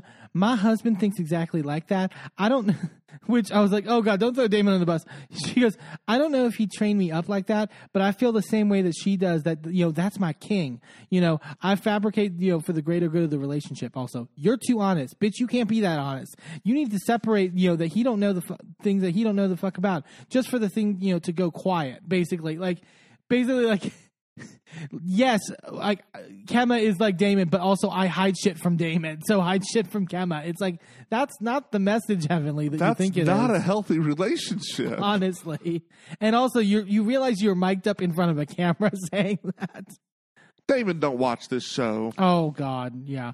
No, it's just more stuff that he has to like defend at the end of the day. Honestly, Um, the lady, and then they're joking with Alicia, like, you need to get someone else to iron if you're just not feeling it because, you, and just have them leave whenever, before he gets home. Uh, fucking, uh, Jackie's like, cook some, have them cook something, and then put it in the pot like you cooked it. Uh-huh. Like, and like, and Alicia, I and Alicia's like, oh yeah, I'll do that because I, I, that's why I like Alicia, where it's just like, yeah, I don't think she like whether any of the viewpoints are sticking to her at the end of the day. I do think she has a also a, something sticking into her that's saying I need to not lose myself completely, and if you have that. fine. Sure. Yeah, there is some self preservation still there. Yeah. Um, they get ready for uh, the dinner, uh, and uh, they're doing a dinner and they're doing like a disco party because it's the 10th anniversary and they're all wearing aluminum, quote unquote, which also aluminum, a terrible metal for a 10th anniversary. Yeah, but apparently that's what it is. Yeah. I'll Um, buy you a can of Coke on our 10th year. Oh, thank you. Um, Simone tells them about how they've had many highs and lows over the 10 years, but they've all come together to support one another. And when they did the compilation of everything, it's like, God damn this show. It's so, like, it, I mean, especially like the really poignant moments between Yeah. everyone. And it, but also, I love that they would flash it with that, and then like Simone yelling at Toya at the Halloween party with like the golf ball in her head, and like just like stupid fucking moments like that.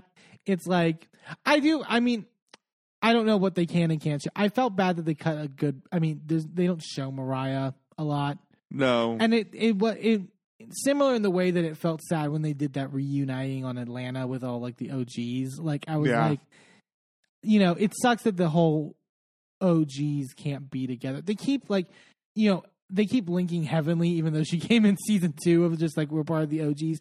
Even though I, she did appear on one episode of season one, Which but- so technically she's been there since season one. yeah, she was there at the party when Mariah and Toy beat each other's ass. but like, so, but it was like, I don't know. I call me, you know, delusional, but I hope that they could maybe get to a place where Mariah makes her way back. You know, I I don't know that Mariah will ever be back on Married to Medicine. I think she would be a better pick for Atlanta at this point. probably, Put her on Real Housewives. She would be so fucking great over there. yeah. Um, Jackie tells them, "Look, had it not been for this group." I don't think either of us would still be married. Talking about her and Simone, Uh, how they both kind of like pulled them out of that. And then she talks about how the trip has brought closure to that thing that happened, you know, even with all the hullabaloo around it. And then Jackie just says, Good people make bad decisions. I think I, love, I feel like Curtis's look on his face is like, Okay, can we stop talking about this right now? can we leave this dead forever? It's like, sir, it was on television. It's never Yeah. gonna die. No. Mm-mm. Um, Simone also thanks Greg for uh, showing up and trusting them to not bring any harm on this trip with like the quad stuff and all that. Um, so they kind of bond in that regard. Which can we discuss how weird it is that this group has continued to embrace Greg Yeah, after everything that went down like Quad is not the perfect person as much as she, and yeah, she was not a great friend to some of these ladies. But yeah, Jean was abusive. yeah, and as much as Quad presents later that she has moved past things, right? Like at the at the Med Gala, like that those things still happened. Yeah. And I don't think we've ever gotten the like sort of like addressing of that. I mean, you could argue on either side, but like, Yeah. yeah, But it's just it's it's a bad situation. yeah. Phaedra tells them, I think what makes this group so special is a lot of times groups don't support marriage. When someone says they want a divorce, they're all for it. But in this group, you all seem to rally for marriage. And then Phaedra makes a comment or confessional about, like, maybe if I was in this group in my past marriage, it might have turned out differently. Now, It's like, but sh- but that but should it have Phaedra? Should it have? divorce has a place. Yeah, I, I agree. Like like that's my thing. Divorce has a place. If there is a realm to work on it, you should always work on it. Like, and I think that in the cases of Jackie and Curtis and Simone and Cecil, there was enough there. But Apollo was taking advantage of your money, was doing the fraud, Yeah, and ended up with his ass in jail. You needed to leave that man. and also and like well and also take quad and greg for example like i mean they had a moment of like maybe they can work it out and then once everything came out at that reunion they're like yeah, no. yeah no it's not This not, was violent. There were knives involved. yeah Like, absolutely not. For both of their sake, that needed to end. yeah Like, there, there's no saving it at that point. right um simone then asked the question to the table who at this table has ever said to their spouse i want a divorce just as like an icebreaker. And a bunch of people raised their hand including toya and eugene which seems to shock simone. Um, which didn't shock me because I, I mean we've seen them have issues. Sure, but I, I and I would like to know whether they interpreted that as I have said the phrase "I want a divorce," which to me means that that person is set right on this is what's happening.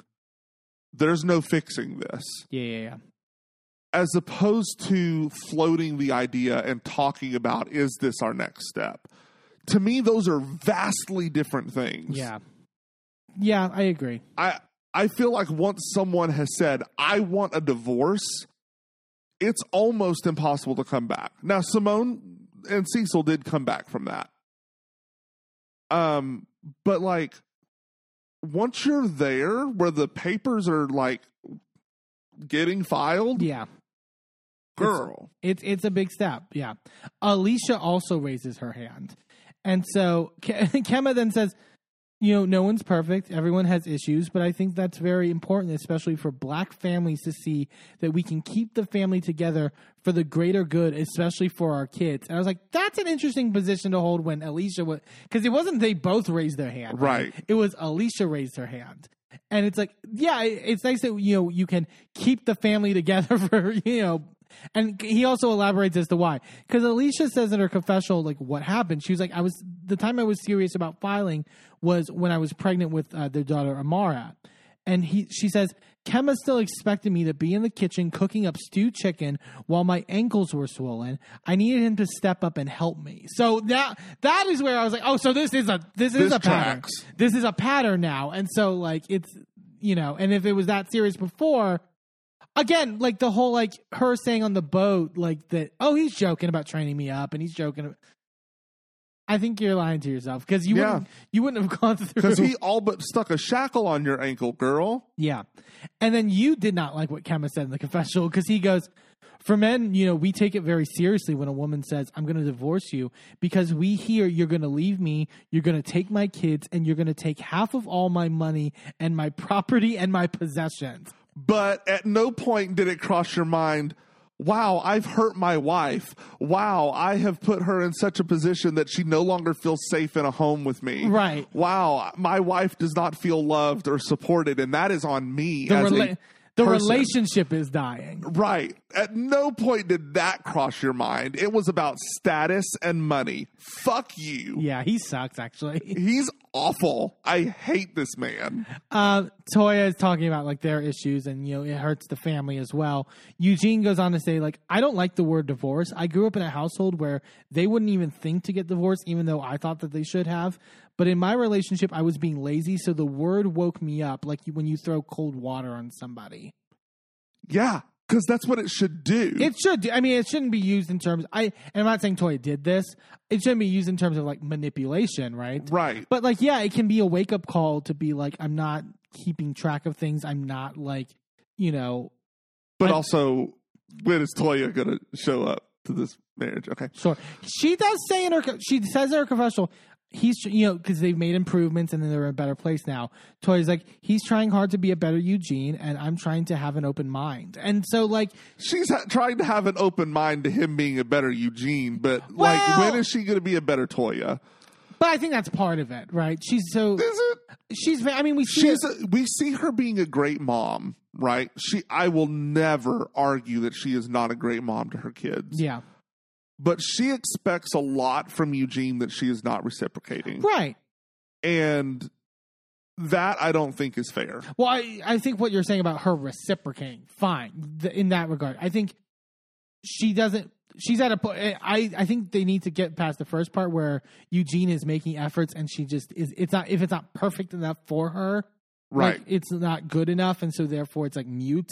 So it's like having an open mind in that regard is Okay. important. yeah, I I agree with that. I agree with that, and like taking, you know, his effort in um in conjunction with how much he is working his ass off and how much you know money he is bringing in and what he goes through in his job every day like and she seems to understand that more. I, I will agree with you there. I think she. I just still don't think she considers him nearly as much as she expects him to consider her. Yeah, I think you're probably right on that.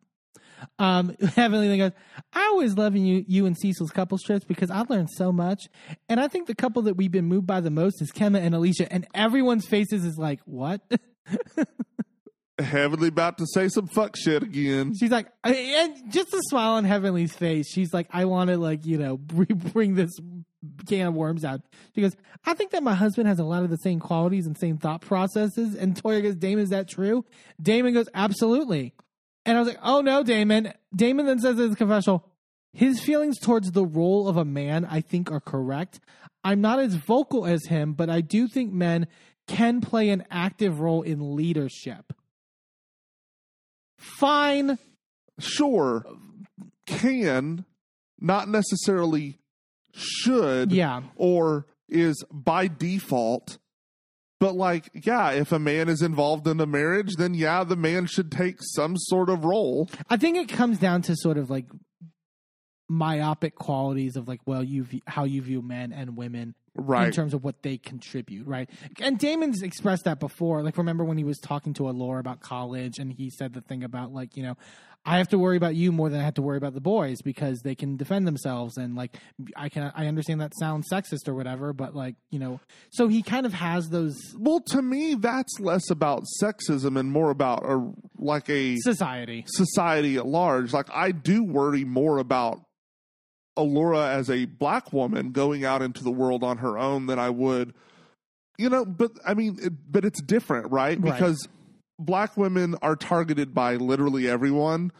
Black men are also targeted by almost everyone. So it's like I, I get it. That that's a lot, but like I also would if they were white kids would like worry about the girl more because society is misogynistic Yeah. and you know like one out of i think one out of 9 women are sexually assaulted at some point in their life so like yeah i'm worried about the girl more Yeah, and like that's I think that's just what it comes down to. It's like I th- if Damon has natural leadership qualities, then yeah, like I think like and Heavenly's fine to let him lead in that regard in terms of the household. And I don't think the issue of having a leader and someone less than like that doesn't lead as much in the relationship Right. is naturally a bad thing. Right. Like I would I would maybe argue that you kind of are the leader in our relationship to a certain like in certain in regards. certain avenues but in other avenues you lead more like Sure. you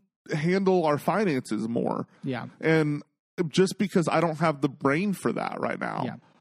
But there's a I think it just comes down to respect. Yeah. And I think if and to me it's like the whole if I'm thinking about a leader, right, in terms of like think about it in terms of like war or the military, right? Leaders have to have respect for their the people underneath Right. them. That's the only way that that relationship is going to work. That's the only way it Right. functions. And so like leading by force is not going to work in in any facet in the long term. Right. So I think that's the difference, right? Well, and and that's also that that is a good point. A good leader is someone who leads with by um supporting the qualities of the people that they lead, right? Yeah. And letting them um really excel where they naturally excel. As opposed to the way that like military does leadership, right?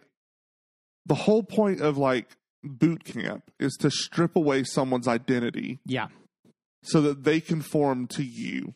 That is more emblematic of how I see Kemma and uh, Alicia's relationship, Right. as opposed to Heavenly is Heavenly. Yeah. Heavenly's not getting programmed in any way. That's just who she is. And Damon supports her to be her. and that's how he leads in their relationship.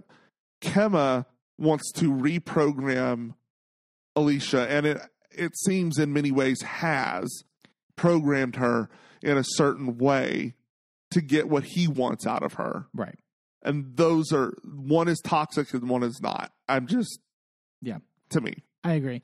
Uh, they all celebrate 10 years and they're dancing on the dance floor. Simone says a commercial, I'm ready for 10 more years. I need some Prozac. But I, like, and it was a fun, like a good sort of like wrap up to like 10 years of the show in terms of that regard. And then Yeah. we get into the fun drama because then they get back to Atlanta.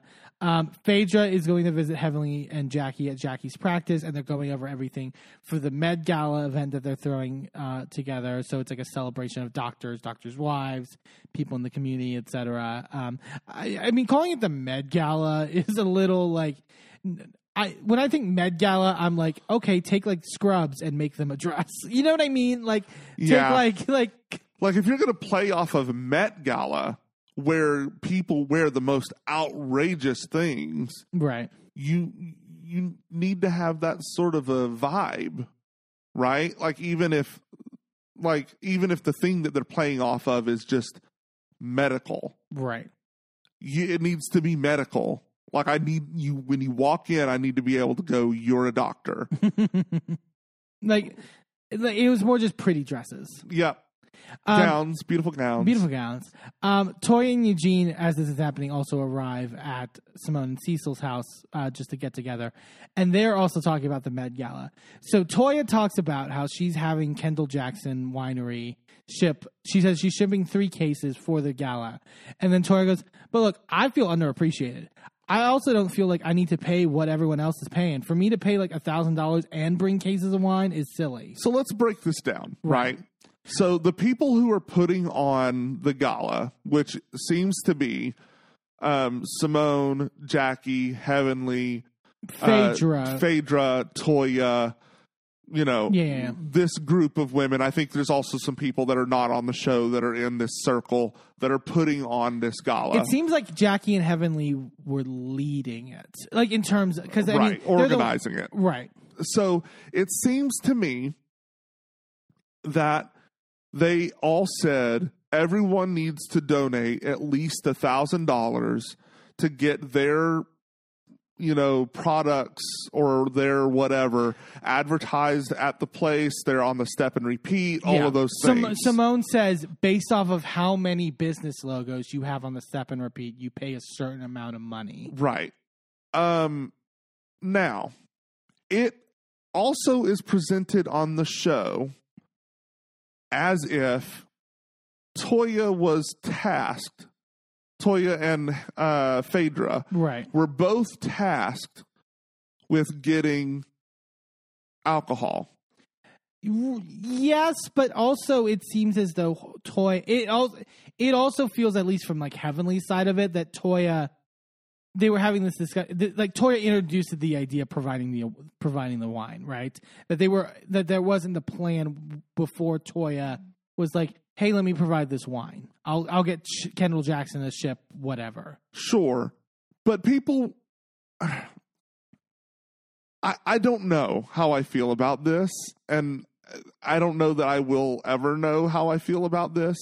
At the time when we were watching it, I felt like they were doing Toya dirty. Yeah, Um because while she is paying for this wine out of a um out of like a a fund that is available to her, it is still she's paying for it in some way. It is still a thousand dollars she cannot allocate somewhere else. Yeah, and Eugene, when Eugene particularly advocates for it, because Eugene's very passionate about this, of like, look, this is going to a party, right? Like, it's not going to like charity. It'd be one thing if this was like donating to like something and you weren't get providing a donation, right? Right. But and Eugene's like, the point is, you brought them something that they didn't have to pay for themselves. Right. And so that is like supplementing it. I think, and Jackie says something later about like, well, we needed your money. Like, and my thing is like, are you factoring like when you're planning this? Are you factoring like the venue? Are you fact like is is the most of the money contributing that going to a specific purpose, right? Right. Beyond food, wine, etc. You know what I mean? Do you have an idea of like we know how know we're having these people, so we are know we're going to hit this quota of money, so therefore we can pay for venue, whatever. So then, if Toy is saying like, "Oh, I'm contributing wine, I'm not paying the money," that can be frustrating. Right. So here's my thing. I think when they were planning this, everyone that had non monetary contributions that they were going to make, whether it was the catering or it was I've got to hook up at a venue or I, you know, whatever, right? Yeah, Whatever your your I'm paying for something directly and I'm not just giving you the money to do with it as we need.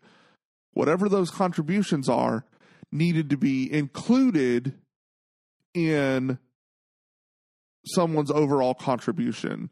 So like say you had your budget for the whole thing was $20,000 right. and out of that $20,000 about half of it was going to be contributed you know between all the different things then only the $10,000 needed to be cash Right. Yeah, yeah, yeah. Yeah, that's because you're not donating this money you're throwing a party and people at the party are donating that's what I got Right. So they go to Jackie and, and Heavenly and Phage are talking about this. And Jackie mentions that, you know, both Toya and Phage are providing wine, like you mentioned. And Heavenly goes, Toya's wine's not going to be accepted there because Toya didn't contribute.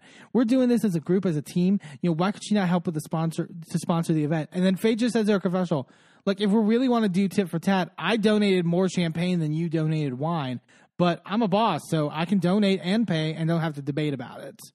Well but that's not the it's not the issue of can you it's should you have to Right. I guess. So like it it should be that everyone that is contributing is contributing the same amount. Mm-hmm. Whether that is in cash or if it is in other contributions. Because if my cash is not going to pay for wine because wine was brought in elsewhere, then where is that cash going? Whose pocket is that money going into? Right. Because it's going in somebody's pocket. I guess, but it's like Is it being donated? Because if so, who gets the tax write off? I guess, or maybe it goes to next year's thing. Maybe there's something like Maybe there is, but like that needs to be clear. And if they're going to give the audience this sort of thing to be upset about, right? yeah. Show me the Then they show me the Carfax.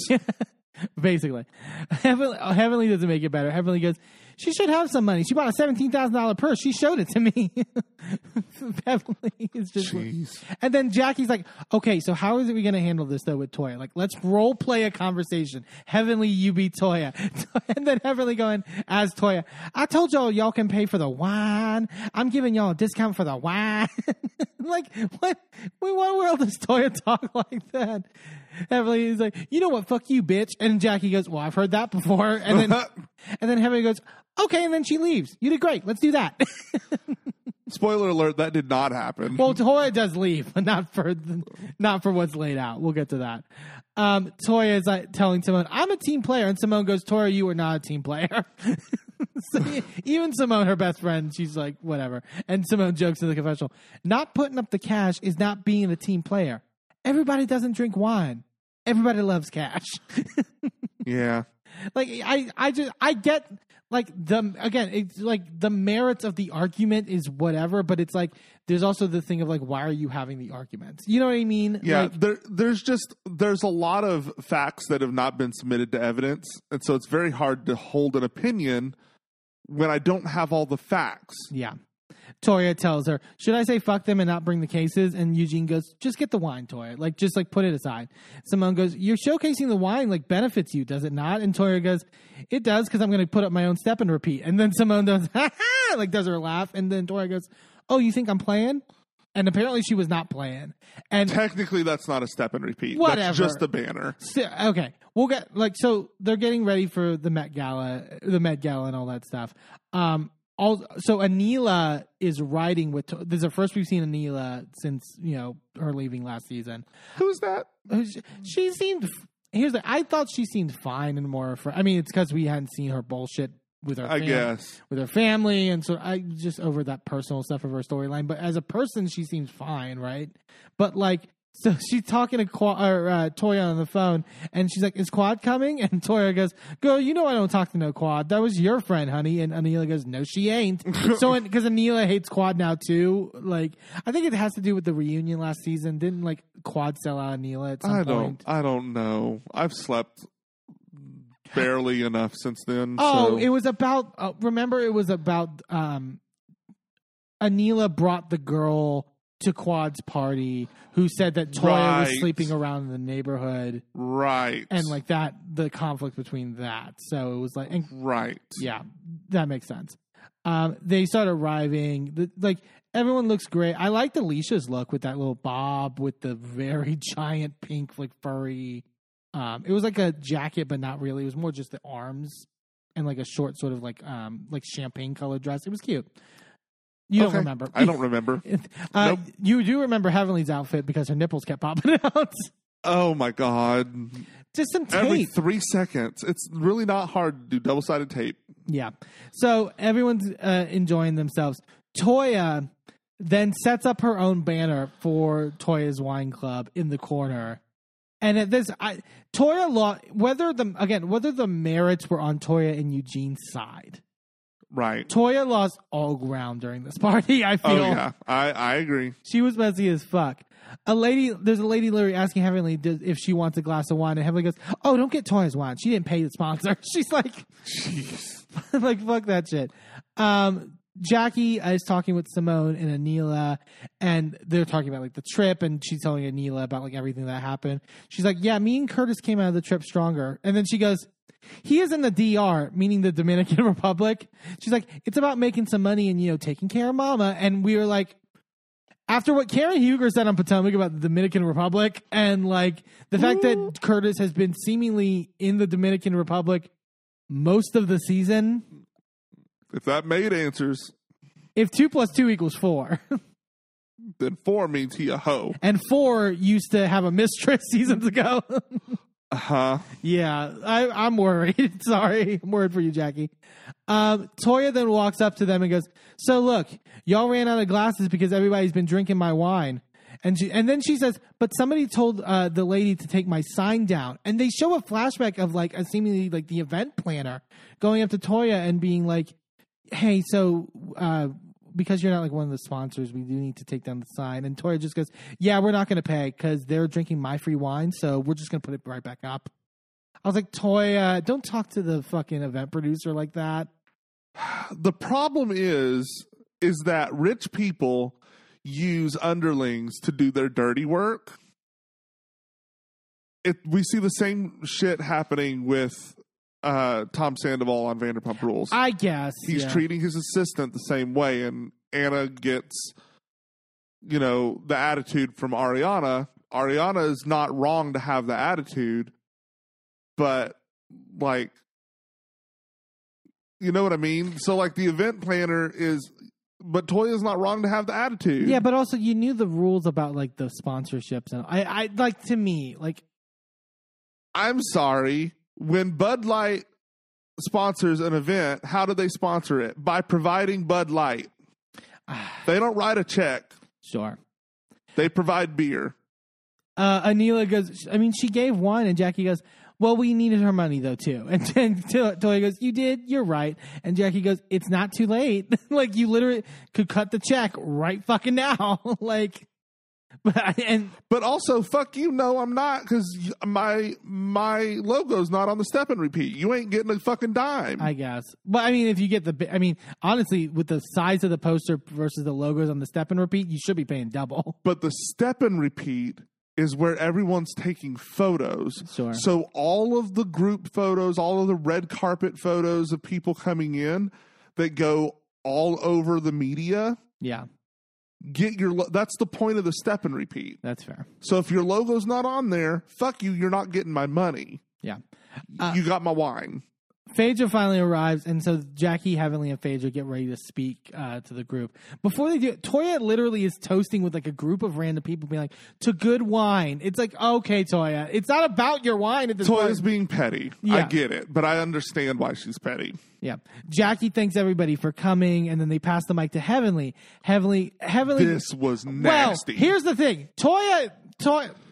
It okay, but it does not matter what Toya has done Yeah. because Heavenly would have still done this shit. Probably, probably, but Toya gave her the opening. I feel. Toya was doing preemptive pettiness. Yeah. Heavenly goes, I'm thanking the sponsors. Of course, we're going to start with Dr. Jackie and the beautiful Simone.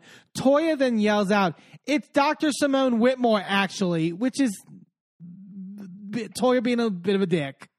You know? Sure, but Heavenly was being a bit of a dick on Jackie's behalf earlier in the season. So And then Heavenly goes, Toya, where's Toya? She's right in front of her, by the way. Where's Toya? Like, can't find her. Goes, oh, she didn't sponsor. She didn't give anything. she didn't pay y'all, so I got to put that out there. And then Toya yells, she didn't have to. She gave cases of wine. Eugene is pissed about this. She he literally turns to Heavenly and goes, "When you bring a thousand dollars worth of wine, you shouldn't have to pay." And then he's like, "It's rude." And then he pulls Damon, being like, "Damon, that was rude as fuck." And Damon's like, "Look, hold on, don't do that." Like, like, like, it, like was Heavenly rude one thousand percent. Like it's like like, but like. That's also heavenly, and so you know if you poke heavenly, she's gonna bite your fucking face off. sure, my issue is that they didn't settle this before the party. Sure, yeah, yeah, yeah. This should have been settled before the party. This should have never happened. Like, if I'm going to an event of this magnitude and this unprofessionalism is happening, I'm not donating to your cause. It reflects on everyone. It reflects on everyone. It reflects on everyone whose logo is on that step and repeat. It reflects on whoever you're donating and raising this money for. Like, yeah. this is unprofessional. The producer in the confessional asked Heavenly, "Do you think it was the right place to address Toy? And before she finishes, Heavenly goes, "Yes, it was the right place. It was the right damn place because that's where it happened." and Damon has to just be like, "Okay, swallow it up again." But Damon defuses Eugene, and they're good. Um, the party goes on. Sweet Tea says hi to Toya and Anila, and Toya goes, "Where's Greg at?" And Anila goes, "I was just telling him, like, damn, I don't even know how the fuck I was friends with your ex." And Anila has it out for Quad. Like, Yeah. it's like really any moment she gets, it's just like, "Hey, uh, like, I have camera time. Fuck Quad." like, like, literally every sentence that we hear from her is about Quad. yeah. Speak of the devil. Uh, no, I like Quad. Uh, Quad arrives. Um, looks great, by the way. Yeah. I, I gotta say.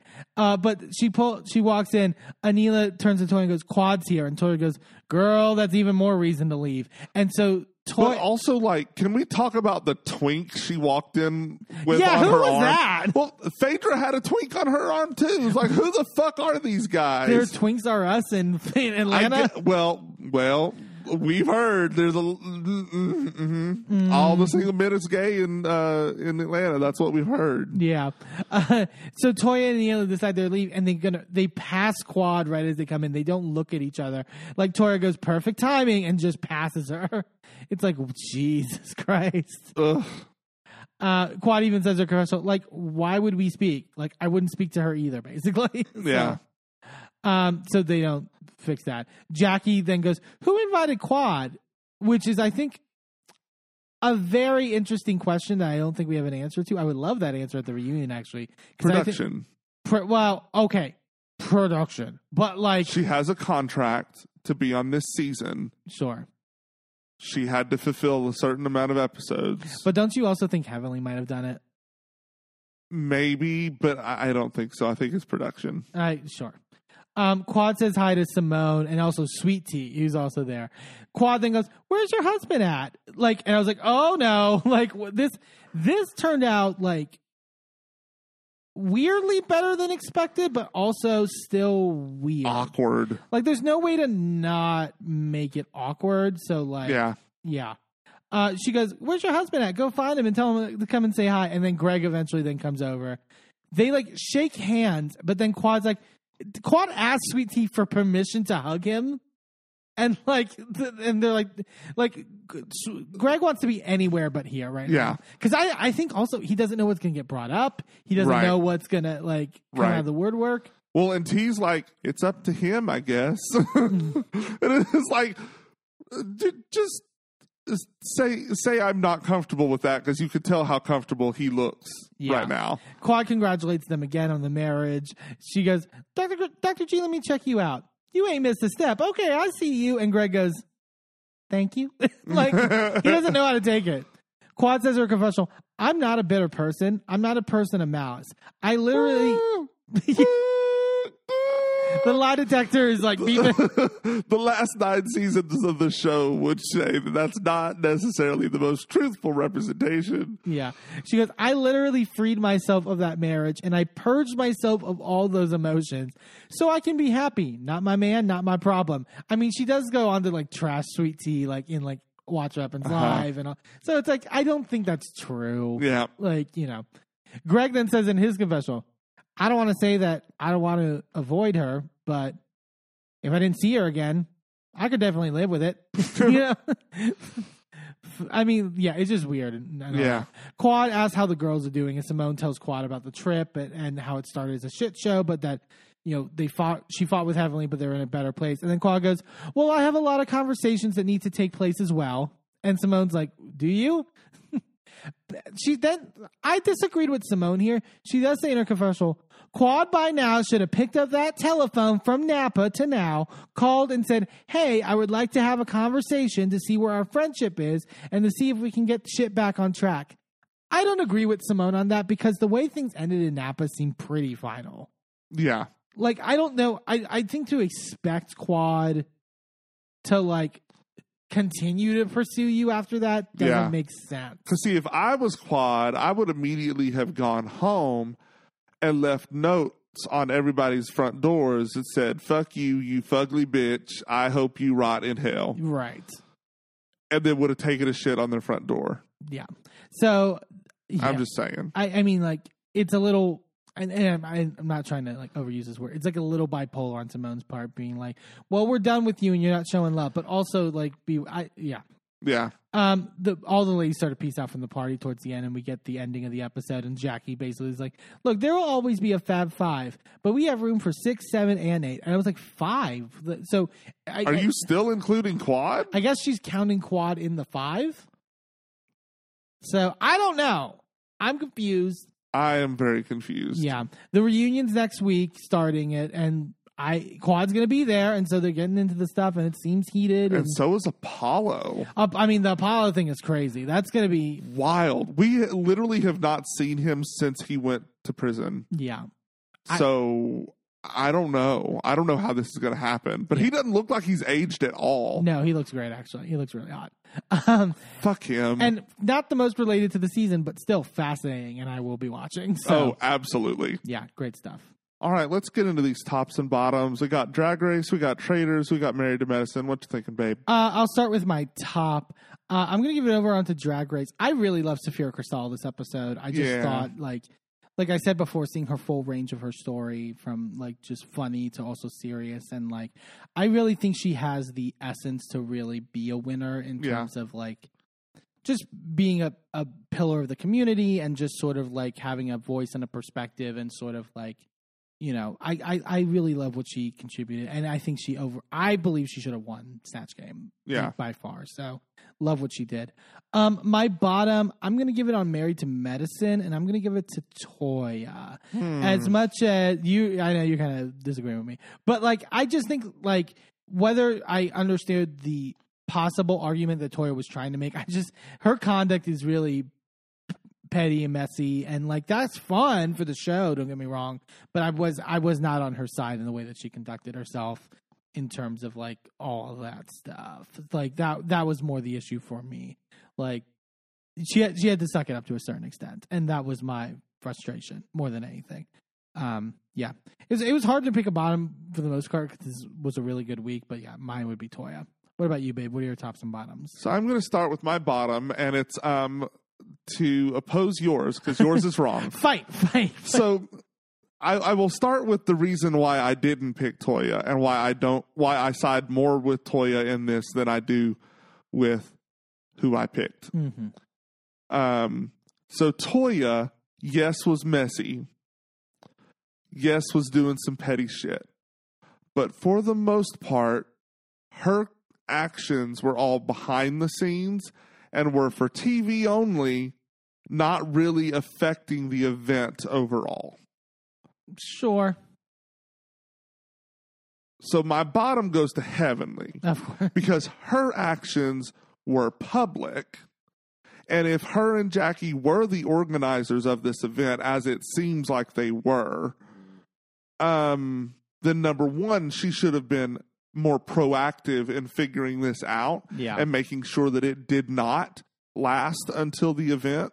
And number two, it was incredibly unprofessional the way that she dealt with that at the event Yeah. that was like it shines a bad light on the entire community that you're representing and i don't mean black people like that's not what i'm reflecting on i'm talking about the medical community like it makes you seem unprofessional it makes you seem like the medical community in atlanta is a joke Yeah. because your events are a joke. Your events are not professionally run or handled. It's messy. It's dramatic. It's unnecessary. To me, that's how it comes off to me. Um, and so, because she had more of a responsibility on the event, and her Im- her actions were more impactful on the event as a whole, that's why I put her as my bottom over Toya. That's fair. Um, but let's talk about the top for the week, and it's Phaedra for me. Um, not on Married to Medicine. Love her on there, but it's really more her on the Traitors. I love that we have to clarify. because she's on everything.